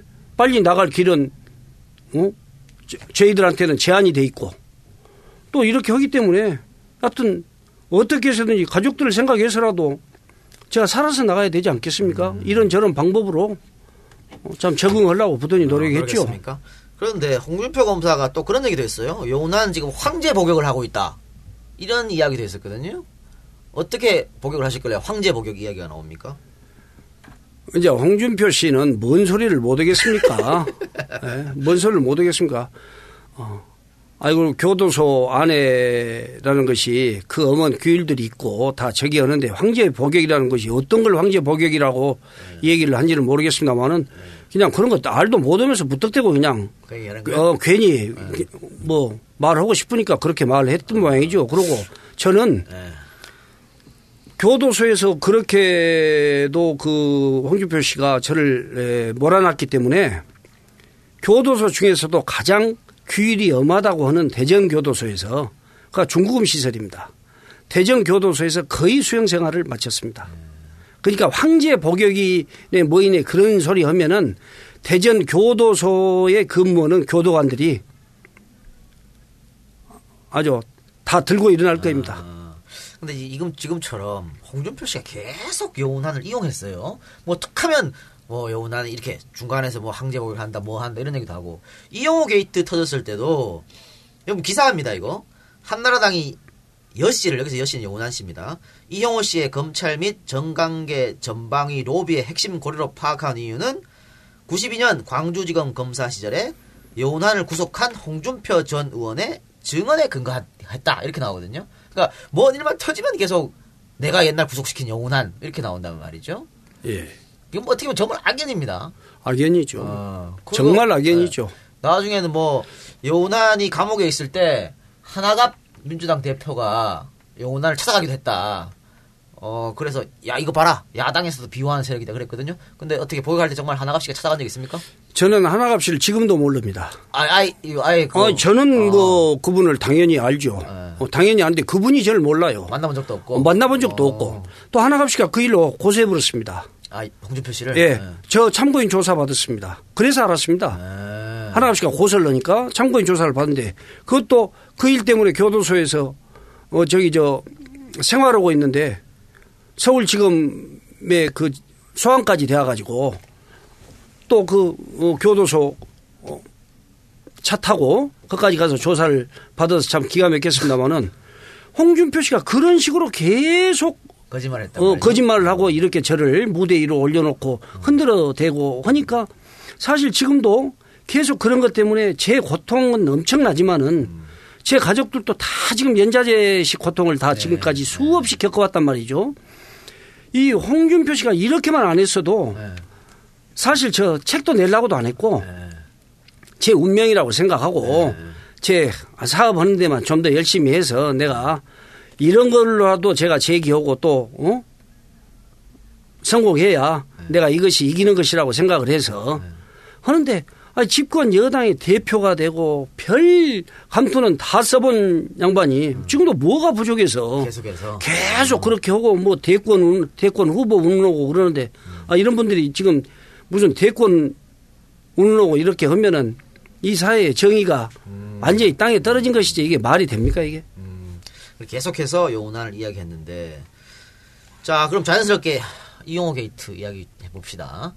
DJ 정부 때 어, 로비스트 이용호 뭐 하여튼 뭐 그래서 특검까지 했습니다 결국은 엄청난 뭐 이용호가 무슨 정관계 로비를 해갖고 뭐 여기에 이제 여운환이 끼어가지고 이랬는데 이용호와 관계는 뭡니까? 단순히 돈 빌려주고 받던 그런 사이였습니까? 그렇죠. 원래 어떻게 아, 원래 알던 사이였어요? 원래 알던 사이죠. 아. 원래 알고 그 조사에도 나왔습니다마는 제가 이용호를 돈을 한 번에 준 건 아닙니다마는 그 기록에 다 나와 있습니다. 110억 12억 5천만 원을 빌려줬습니다. 물론 112억 5천만 원을 빌려줬으니까 나는 그보다 더 이자 투자. 웃돈이 붙어져 가지고 제가 회수가 되었을 것 아니겠습니까?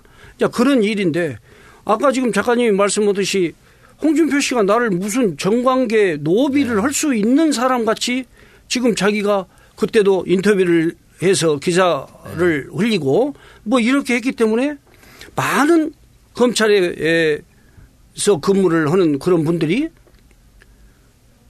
홍준표 씨 이야기를 호지곳대로 듣고 어 저를 아, 필요 이상으로 과대평가를 했던 거예요. 그래서 그런 일들에 마치 제가 개입을 해가지고 그럴 수 있는 영향력이 있는 사람인 것 마냥 이렇게 잘못 예단을 해가지고 그 엄청난 사건이 벌어진 거 아니겠습니까? 이용호는 일단 M&A 당시 M&A 전문가로 활동했었고 그래서 어, 회사를 사서 뭐 튀어 조금 뻥튀기 했다가 주식 팔아먹고 파- 팔고 뭐 이런 이런 거였는데 돈이 부족하니까 요난 씨한테 와서 돈을 빌려서 했던 거죠. 그리고 자기는 빌렸으니까 뭐 이자를 좀 줬, 줬, 줬, 줬을 수도 있고 투자했을 때 좀 보태서 줬고 그게 뭐 5억 빌려줄 때도 있고 10억 빌려줄 때도 있고 그게 총 합쳐서 한 100억 정도 예. 되고 그래서 했는데 어, 홍준표가 얘기했던 로비스트 이거는 결국은 뭐 저기 재판 가서 아무것도 아닌 걸로 나왔고 아무것도 아닌 것이 아니라 한 가지도 안 나왔습니다. 문제가 예, 나왔고. 예. 이것이 안 나오니까 특검이 생긴 거예요. 네. 제가 뭔 정관계 노비를 했다고 한 사람한테 한 가지 혐의도 대검 중수부에서 못 찾아내니까 특검이 생기고 특별감찰본부가 생기고 막 이랬단 말이죠. 그러니까 제가 조금이라도 무슨 혐의가 나왔으면은 당연히 특검이 생길 리도 없고 특별감찰본부가 생길 리가 없죠. 그런데 아, 이렇게 해놓고 하니까 그냥 언론에서 무슨 봐주기 수사를 하는 거냐 뭐더냐 하는데 대검 중수부에서 그 난리가 나가지고 언론에 그 난리가 나 있는 일을 누구 누가 봐줄 수가 있겠습니까? 제가 숨긴다고 해서 그 숨겨질 일이겠습니까? 네. 대검가 대검에서 어, 아무 일도 없었고 특검 가서도 뭐 이거 이거는 로비는 다 문제로 났으니까 없는 사건으로 됐는데 결국은 어 이용한테 빌려준 20억 그렇죠? 예. 20억을 빌려주고 이거 이제 어 20억을 뭐 이자 쳐서 40억을 받으셨어요. 예. 이거는 뭐 조금 깊게 들어가면 뭐 어, 나중에 그 전에 무슨 막 이게 너무 깊, 깊으니까 간단하게 예. 말씀드리겠습니다. 예. 왜 이렇게 20억을 이자를 받았나 이건 좀 다른 이야기지만 어쨌든 간에 결국 20억 빌려주고 40억이 됐는데 이 돈 때문에 이제 검찰 조사가 시작된 거지 않습니까? 이용호가 예. 요원한테 악감정이 있었고 예. 어 무슨 이뭐 쪽지 하나를 썼는 게 발견돼서 시작된 거죠. 그 쪽지가 뭐죠? 내용 증명을 구적구적하니 보내도 하지 않고 메모식으로 예. 무슨 그 감정이 상할 때 내가 뭐, 뭐, 해코지를 좀 해야 되겠다 하고 썼던 그런 메모지 같은 게 그 압수수색에서 나왔다는 겁니다. 아, 요런 일을 예. 어떻게 하겠다. 예. 그러면서 거기 뭔 내용이 됐습니까? 20억을 돌려받아야겠다. 이, 이건가요? 예, 20억을 제가 20억을 준, 아. 어, 어, 노비, 노비를 하라고 20억을 준 돈을 돌려주십시오. 그 한줄 어. 써져 있는 겁니다. 그거 한 줄을 자기 책상 안에 넣어놨는데 예. 그걸 검찰들이 어, 와가지고 수사하면서 가- 갖고 가는 거죠. 예, 그래서 어 요난 어 옛날에 그 홍준표가 수했던 깡패 요난 20억 어 이거 뭔가 되겠다 해서 이 예. 사건이 시작된 예, 거겠죠? 예, 예. 자 그랬는데 그건 뭐 빌려줘서 이자 받은 거고 예. 그러면 자 그 안에 거래들이 예, 예. 거래들이 비일비재했으니까 이런 저런 것을 다 합해서 음. 그런 돈들이 에, 포함돼서 온 겁니다. 예, 그런데 이용호가 말한 로비하라고 준 20억 이 뭐예요? 왜 로비라고 썼을까요? 이용호가 노비라고 썼던 것은 지금 노비라는 말을 넣어야 무슨 돈을 돌려 내가 뭐 가져가 가져가 본 돈을 예, 주라는 것 같이 된 것 아니겠습니까? 투자금 이자금이 아니고 예, 뭐 어. 당신이 예, 당신한테 뭐 투자했던 돈 얼마를 달라고 어. 그런 사실이 있었으면 그렇게 했을 거인데 네. 그러니까 저는 제가 그때 에, 특검이 생겨가지고 그 저 담당 검사님한테 에, 특별 감찰본부가 거기서 딱 그랬어요. 오직하면 그 양반이 딱 어, 기록을 딱 떠들어 보고 한 번 딱 하더니 저 나가려고 그러니까 여운아 씨 이 20억 거래 말고 다른 것 없습니까? 이러더라고요. 200만 원도 없습니다. 그러니까 알았습니다. 돌아가라고 그러더라고요. 제가 20억을 주고 40억 원에 20억 현금을 주고 40억 원의 어음을 받았는데. 예. 그 어음도 완전히 회사가 휴먼 상태인 회사에 어음을 받은 겁니다. 휴지 조각이 될 수 있는 건 어, 회의 조각이 되죠. 명동 뭐 무슨 사채 시장에서 20억짜리 아니 40억짜리 어음 갖고 와서 1억만 예. 어 주고 39억 저 이자로 띠라고 해도 아- 안 바꿔주는 그런 어음이었어요. 그렇기 저는 때문에 어, 20, 억 빌려주고 어, 40억 어음을 할 수 있었던 거겠죠. 예. 네, 아. 이용호 속을 아니까 그런 거래를 제가 했을 네, 뿐이고. 네, 네, 네. 예. 그렇게 했는데 그 요거 조금 들어가면요 이용호가 한 번 검찰에 들어갔던 적이 있었는데 그때 여운한 씨가 이용호를 구속 안 시키기 위해서 어 변호사를 좀 만나고 했었지 않습니까? 예. 당시 뭐 김태정 예. 변호사라든가 예. 그랬는데 어, 이용호가 이거를 믿기로 해가지고 그때 내가 20억 줘가지고 그 돈 가지고 변호사 한 거 아니야 이렇게 얘기하기 때문에 지금 로비가 나오는 거죠 로비라는 말이 이제 그런 생각을 가지고 했는지 어쨌는지는 모르겠습니다만은 어. 그 당시는 그런 일에 대해서 이용호 그 말이 전혀 사실과 맞지 않다고 다 드러났습니다. 어쨌든 예. 구속이 되셨는데 예. 변호사법 위반. 예. 이 변호사법 위반이라는 건 제가 방금 말씀드린 예. 이용호를 한번 빼내려고 예. 노력하셨던 거. 예. 이거는 왜냐하면 어차피 내가 내 돈이 막 지금 들어가 있고 하니까 예. 이용호가 들어가면 주가 떨어지고 그럼 내가 투자한 예. 돈도 떨어질 테니까. 어, 맞습니다. 그래서 빼내려고 그랬지 않습니까? 예, 예. 근데 이게 변호사법 위반으로 걸려 들어갔고 예. 또 하나 뭐죠? 횡령입니다. 횡령. 예. 횡령이라는 건 여기서 어떤 아, 그 20억을 20억 주고 차액 20억이 예. 생겼는데 그 돈을 어, 로비를 하겠는데 아 로비 하라는 로비 아, 안 하고 했다. 어, 안 했다. 아, 그게 그게 횡령죄가 예, 되버렸어요. 횡령죄. 어. 그게 자, 그, 어, 그러면은 이 변호사법 위반하고 횡령죄로 뭐 실형을 받은 거죠. 그렇습니다. 로비하고는 전혀 상관없고. 전혀 상관없이 이용호 게이트란 건 실체가 없는 거고. 실체가 없죠. 그래서 사실은 DJ 정부 끝나고 뭐 특검이고 나발이고 다 했는데 다 아무것도 없는 사건이 예, 돼버렸어요. 그죠? 예, 예. 이용호만 구속된 거고. 예. 그러면 변호사법 위반하고 횡령, 횡령도 어떻게 보면 변호사법 위반 인정하시는 거죠?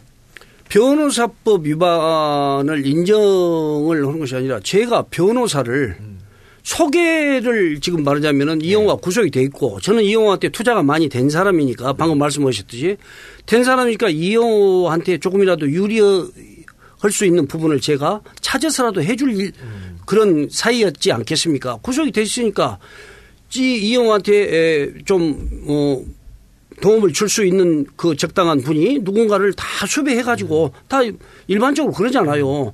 그래서 제가 그, 했는데 어, 뭐 제- 그분을 제인지도 모르고 어쨌든 어, 그분을 소개해 줬죠. 예. 어쨌든 이게 변호사법 위반이었고. 예.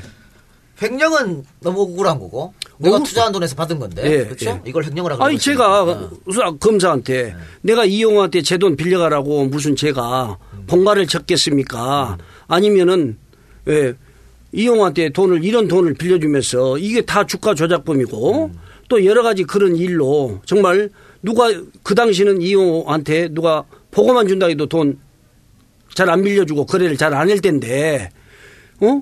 내가 20억을 빌려주고 나는 어디 가서 다이 돈도 어디 가서 응? 땅 파서 나온 돈도 아닌데 나도 이자 이자를 은행에라도 준다 할지 다 주고 어 만든 돈 아니냐 말이요. 이런 돈을 주고 내가 그냥 무료로 줬겠습니까? 무상으로. 이용호가 와서 형님 이렇게 있는데 돈을 빌려주시면 제가 이자해서 드리겠습니다 해서 빌린 예. 거고. 그 전에 손실 본 거 뭐 여러 기타 등등. 그것까지 다 쳐서 예. 드리겠다. 지가 이영호가 나한테 20억안치 주식을 사달라고 그러더라고요. 주식을 사달라고 지가 구속되는 바람에 지가 관리했던 주식이 엄청 떨어져 버렸는데 이 주식을 형이 사주시면은 사주시면은 한 20억안치, 2, 30억안치 사주시면은 이 주식이 곧 몇 달 안에 한 다섯 배 정도 갑니다. 근데 지가 구속되기 전에 내가 제가 샀던 주식을 가지고 돈을 한 8, 9억 손해를 봤어요. 그래서 제가 그럴 필요 없이 다섯 배, 여섯 배 하지 말고 네가 내가 지난번에 네 권유로 내가 샀던 주식들 손해 본거 정도. 어, 이런 돈하고 이렇게 하니 더블만 네가 그러면 보장을 해라. 차라리 그렇게 하고 그런 수익이 난다면 내가 돈을 줄게. 네 이익으로 쳐라. 네 수익으로 하고 더블만 보장을 하라 그러니까 지가 반색을 하고 그렇게 하면 너무 고마운 일이라고 하면서 반색을 하고 거래했던 돈입니다. 다섯 배 필요 없고 나는 음. 딱두 배만 줘라. 예. 그럼 네 8억 저번에 손해 본 것까지 그럼 어, 반다 하다가 보면은- 안 되는 거고. 예, 어, 오케이. 예. 나머지는 뭐 네가 가- 수익 나면 갖든지 어, 말든지. 뭐 다섯 배, 여섯 배, 열 배 하지. 말고 이렇게 했는데 이 돈이 이제 횡령으로 돼버려서 예, 예. 이래서 실형 몇 년 받았습니까? 3년 받았습니다. 변호사법 위반 횡령. 예. 그래서 3년 받으셨는데 예. 너무 억울해. 그렇죠? 예. 억울해서 형기 몇 달 안 남기고 다시 이거 한 거. 뭐, 뭐. 이용호를 제가 무고로 고소를 했습니다. 아 이용호가 나한테 건 이거 무고죄다. 아니 저 여, 유로비 하라 그랬는 어, 거. 유증했다고. 위증 위증죄다. 예, 예. 아, 몇 개월 안 남았는데 그거 나오시면 끝나잖아요. 사건 끝났는데 왜 이걸 다시 위증죄로 고소하셨습니까? 아니 그 그런 일들이 저 딴에는 또 나가면은 제 저기에 또 저기 하고 또 뭐 누구라도 선뜻 또 사회에 상당한 어, 시간이 있어서 있다가 나가면은 또 기회를 놓칠 수도 있잖아요. 제가 어떤 형태로든 이런 일들을 내가 꼭 밝혀 어, 내야 되겠다는 그런 어, 심정에서 또 그런 일들이 거의 밝혀지 재판장에서도 재판 과정에서도 거의 밝혀졌는데 저를 형을 끝까지 형을 주더란 말이죠. 그래서 제가 그걸 밝혀내기 위해서 그냥 하루가 급하기래 그냥 어 유증으로 고소를 한 겁니다. 그랬더니 진, 실을 밝히고 명예회복을 하고 싶어서 그렇습니다. 감옥에 있는 사이에 예. 몇 개월 안 남겨놓고 위증죄로 고발했는데 예. 이게 또 검찰의 괘씸죄를 맞았어요. 예. 그렇죠? 맞아서 다른 범, 범죄가 또 추가됐죠. 아니요, 저를 무고로 대법원에 확정 판결이 난 것, 난 사실을 가지고 위증으로 고소를 했다 해가지고 누가, 이, 누가 이용을. 무고로 했습니까? 이용호가 무고죄로 고- 다시 역고소했습니까? 검찰이 아니 검찰이 저를 검찰이 무고, 무고죄로 무- 고소했습니까? 예, 무고로 기소해 버렸죠. 이용호는 뭐 그렇게 안 했는데.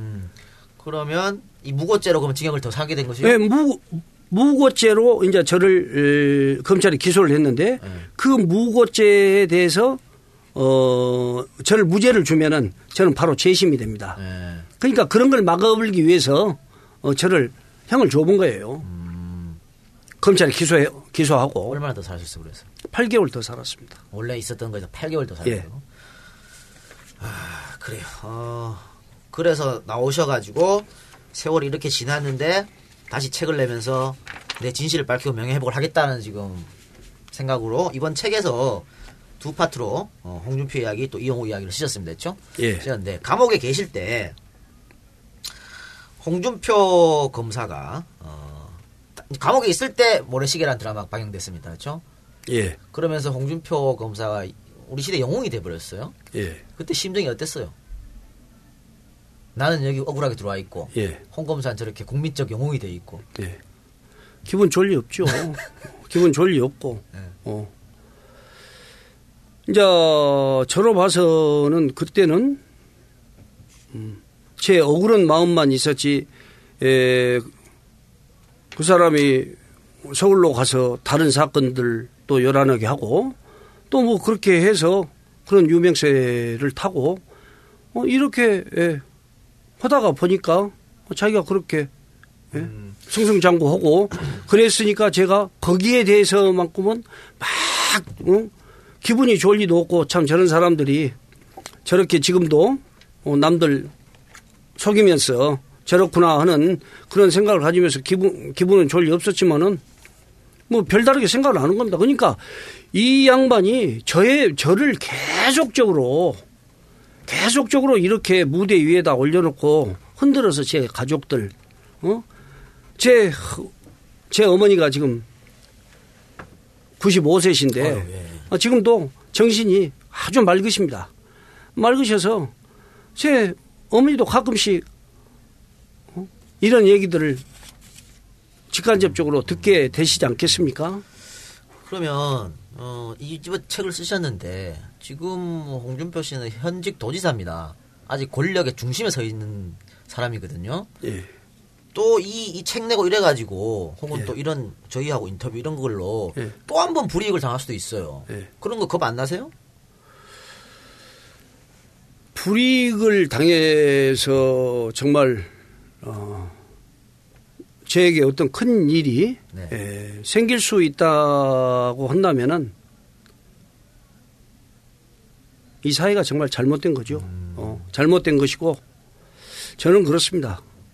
어, 이런 진실은 많은 세월이 지났어도 어, 바- 반드시 밝혀져야 된다고 생각을 합니다. 이런 진실이 밝혀져야만이 밝혀져서 아 결코 진실은 숨겨지지 않는 것이구나 네. 하는 것을 알아야 네.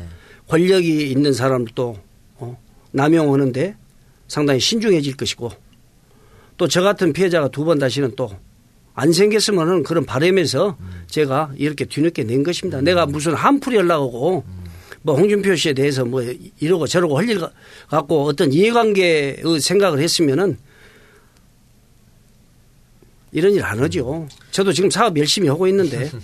그렇습니다. 그, 그, 마지막으로 말입니다. 예. 우리 이 방송을 들으시는 분들이 좀 연령대가 젊으신 분들이 많이 계시거든요. 예. 그러니까 뭐 요난 이용호 이런 분들 잘 모를 수도 있어요. 근데 이- 뭐 이번에 다시 홍준표가 어떤 사람인지 알려주는 계기로 우리가 이런 방송을 계획했다고 생각해 주시고 우리 그 이 방송을 듣고 있는 분들한테 혹시 하시고 싶은 말씀 계십니까? 아니면 뭐 저는- 방, 네, 방송에서 못했던 얘기라든가 마지막으로 한번 하시고 싶은 말씀 하십시오. 저는 사실 이 방송을 얼마 전까지는 잘 몰랐습니다. 네네. 잘 몰랐고 다만 지금 앞에 계신 이동영 작가라는 분이 쓴 그 책 네. 와주태의 박쥐들이라는 책을 제가 읽어볼 기회가 있었어요. 네. 참으로 그 책을 보면서 내가 아, 느꼈던 것은 어, 우리 이 사회에서도 어, 이렇게 에, 막 대놓고 어, 이런 엄청난 사람들을 상대로 네. 이런 비판의 글을 어, 쓸수 있는 분도 있구나 하고 네. 상당히 사실 내가 굉장히 어, 이동영 작가님을 궁금해했습니다. 아. 아, 궁금해해서 제가 앞에 계셔서 드린 말씀이 아닙니다만은 제가 이 책을 에, 쓰고 이동영 작가 이 작가님한테 이 책 한 권 보내드리려고 제가 인터넷을 찾았는데 그 연락처나 이 받을 수 있는 주소가 안 나오는 거예요. 근데 막 수소문을 하면서까지 내가 뭐 책을 뭐 보낼 일이 아니어서 이제 그렇게 말했습니다마는 자 이제 이런 어 이런 방송을 제가 이렇게 접하고 어 참 이런 방송들이 앞으로라도 제대로 자리를 정말 잘 잡아갔으면 좋겠어요.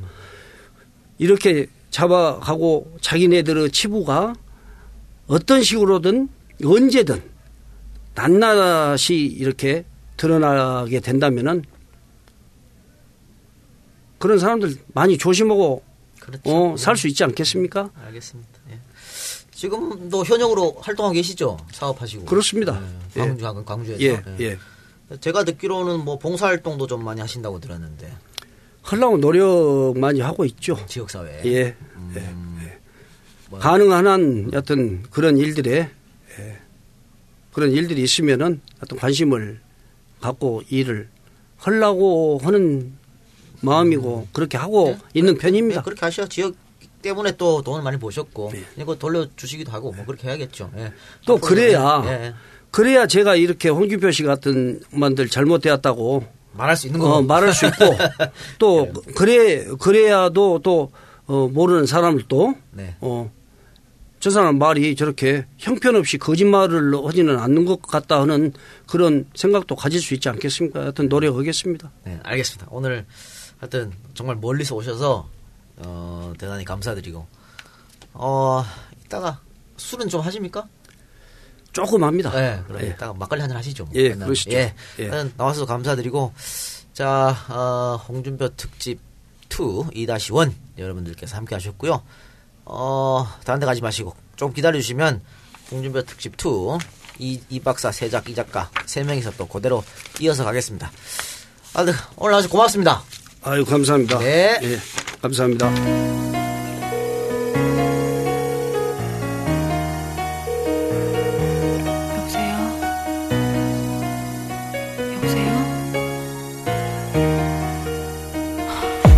거짓말 늦은 밤비가 내려와 날 데려와 젖은 기억을 되뒤척여놔. 놈시다 살수 있다고. 다짐해봐도 어쩔 수 없다고. 못하는 술도 마시고 속타는 마음 밤새 채워봐도 시도 너는 하루는 길어 비도 제발 있게 해달라고. 너는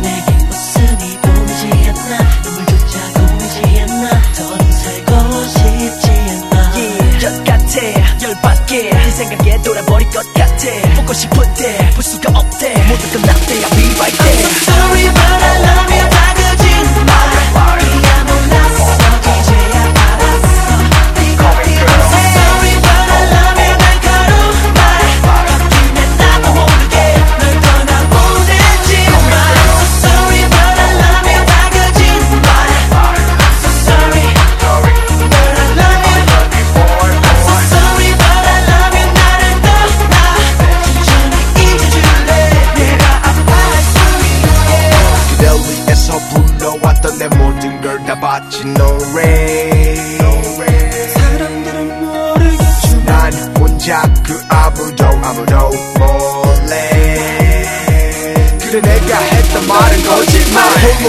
남겨진 외톨이 그 속에 헤매는 내 꼬리. 주머니 속에 고깃고기. 접어둔 이별을 향한 쪽지 넌 어딨나요 널 부르는 습관도 난 달라질래.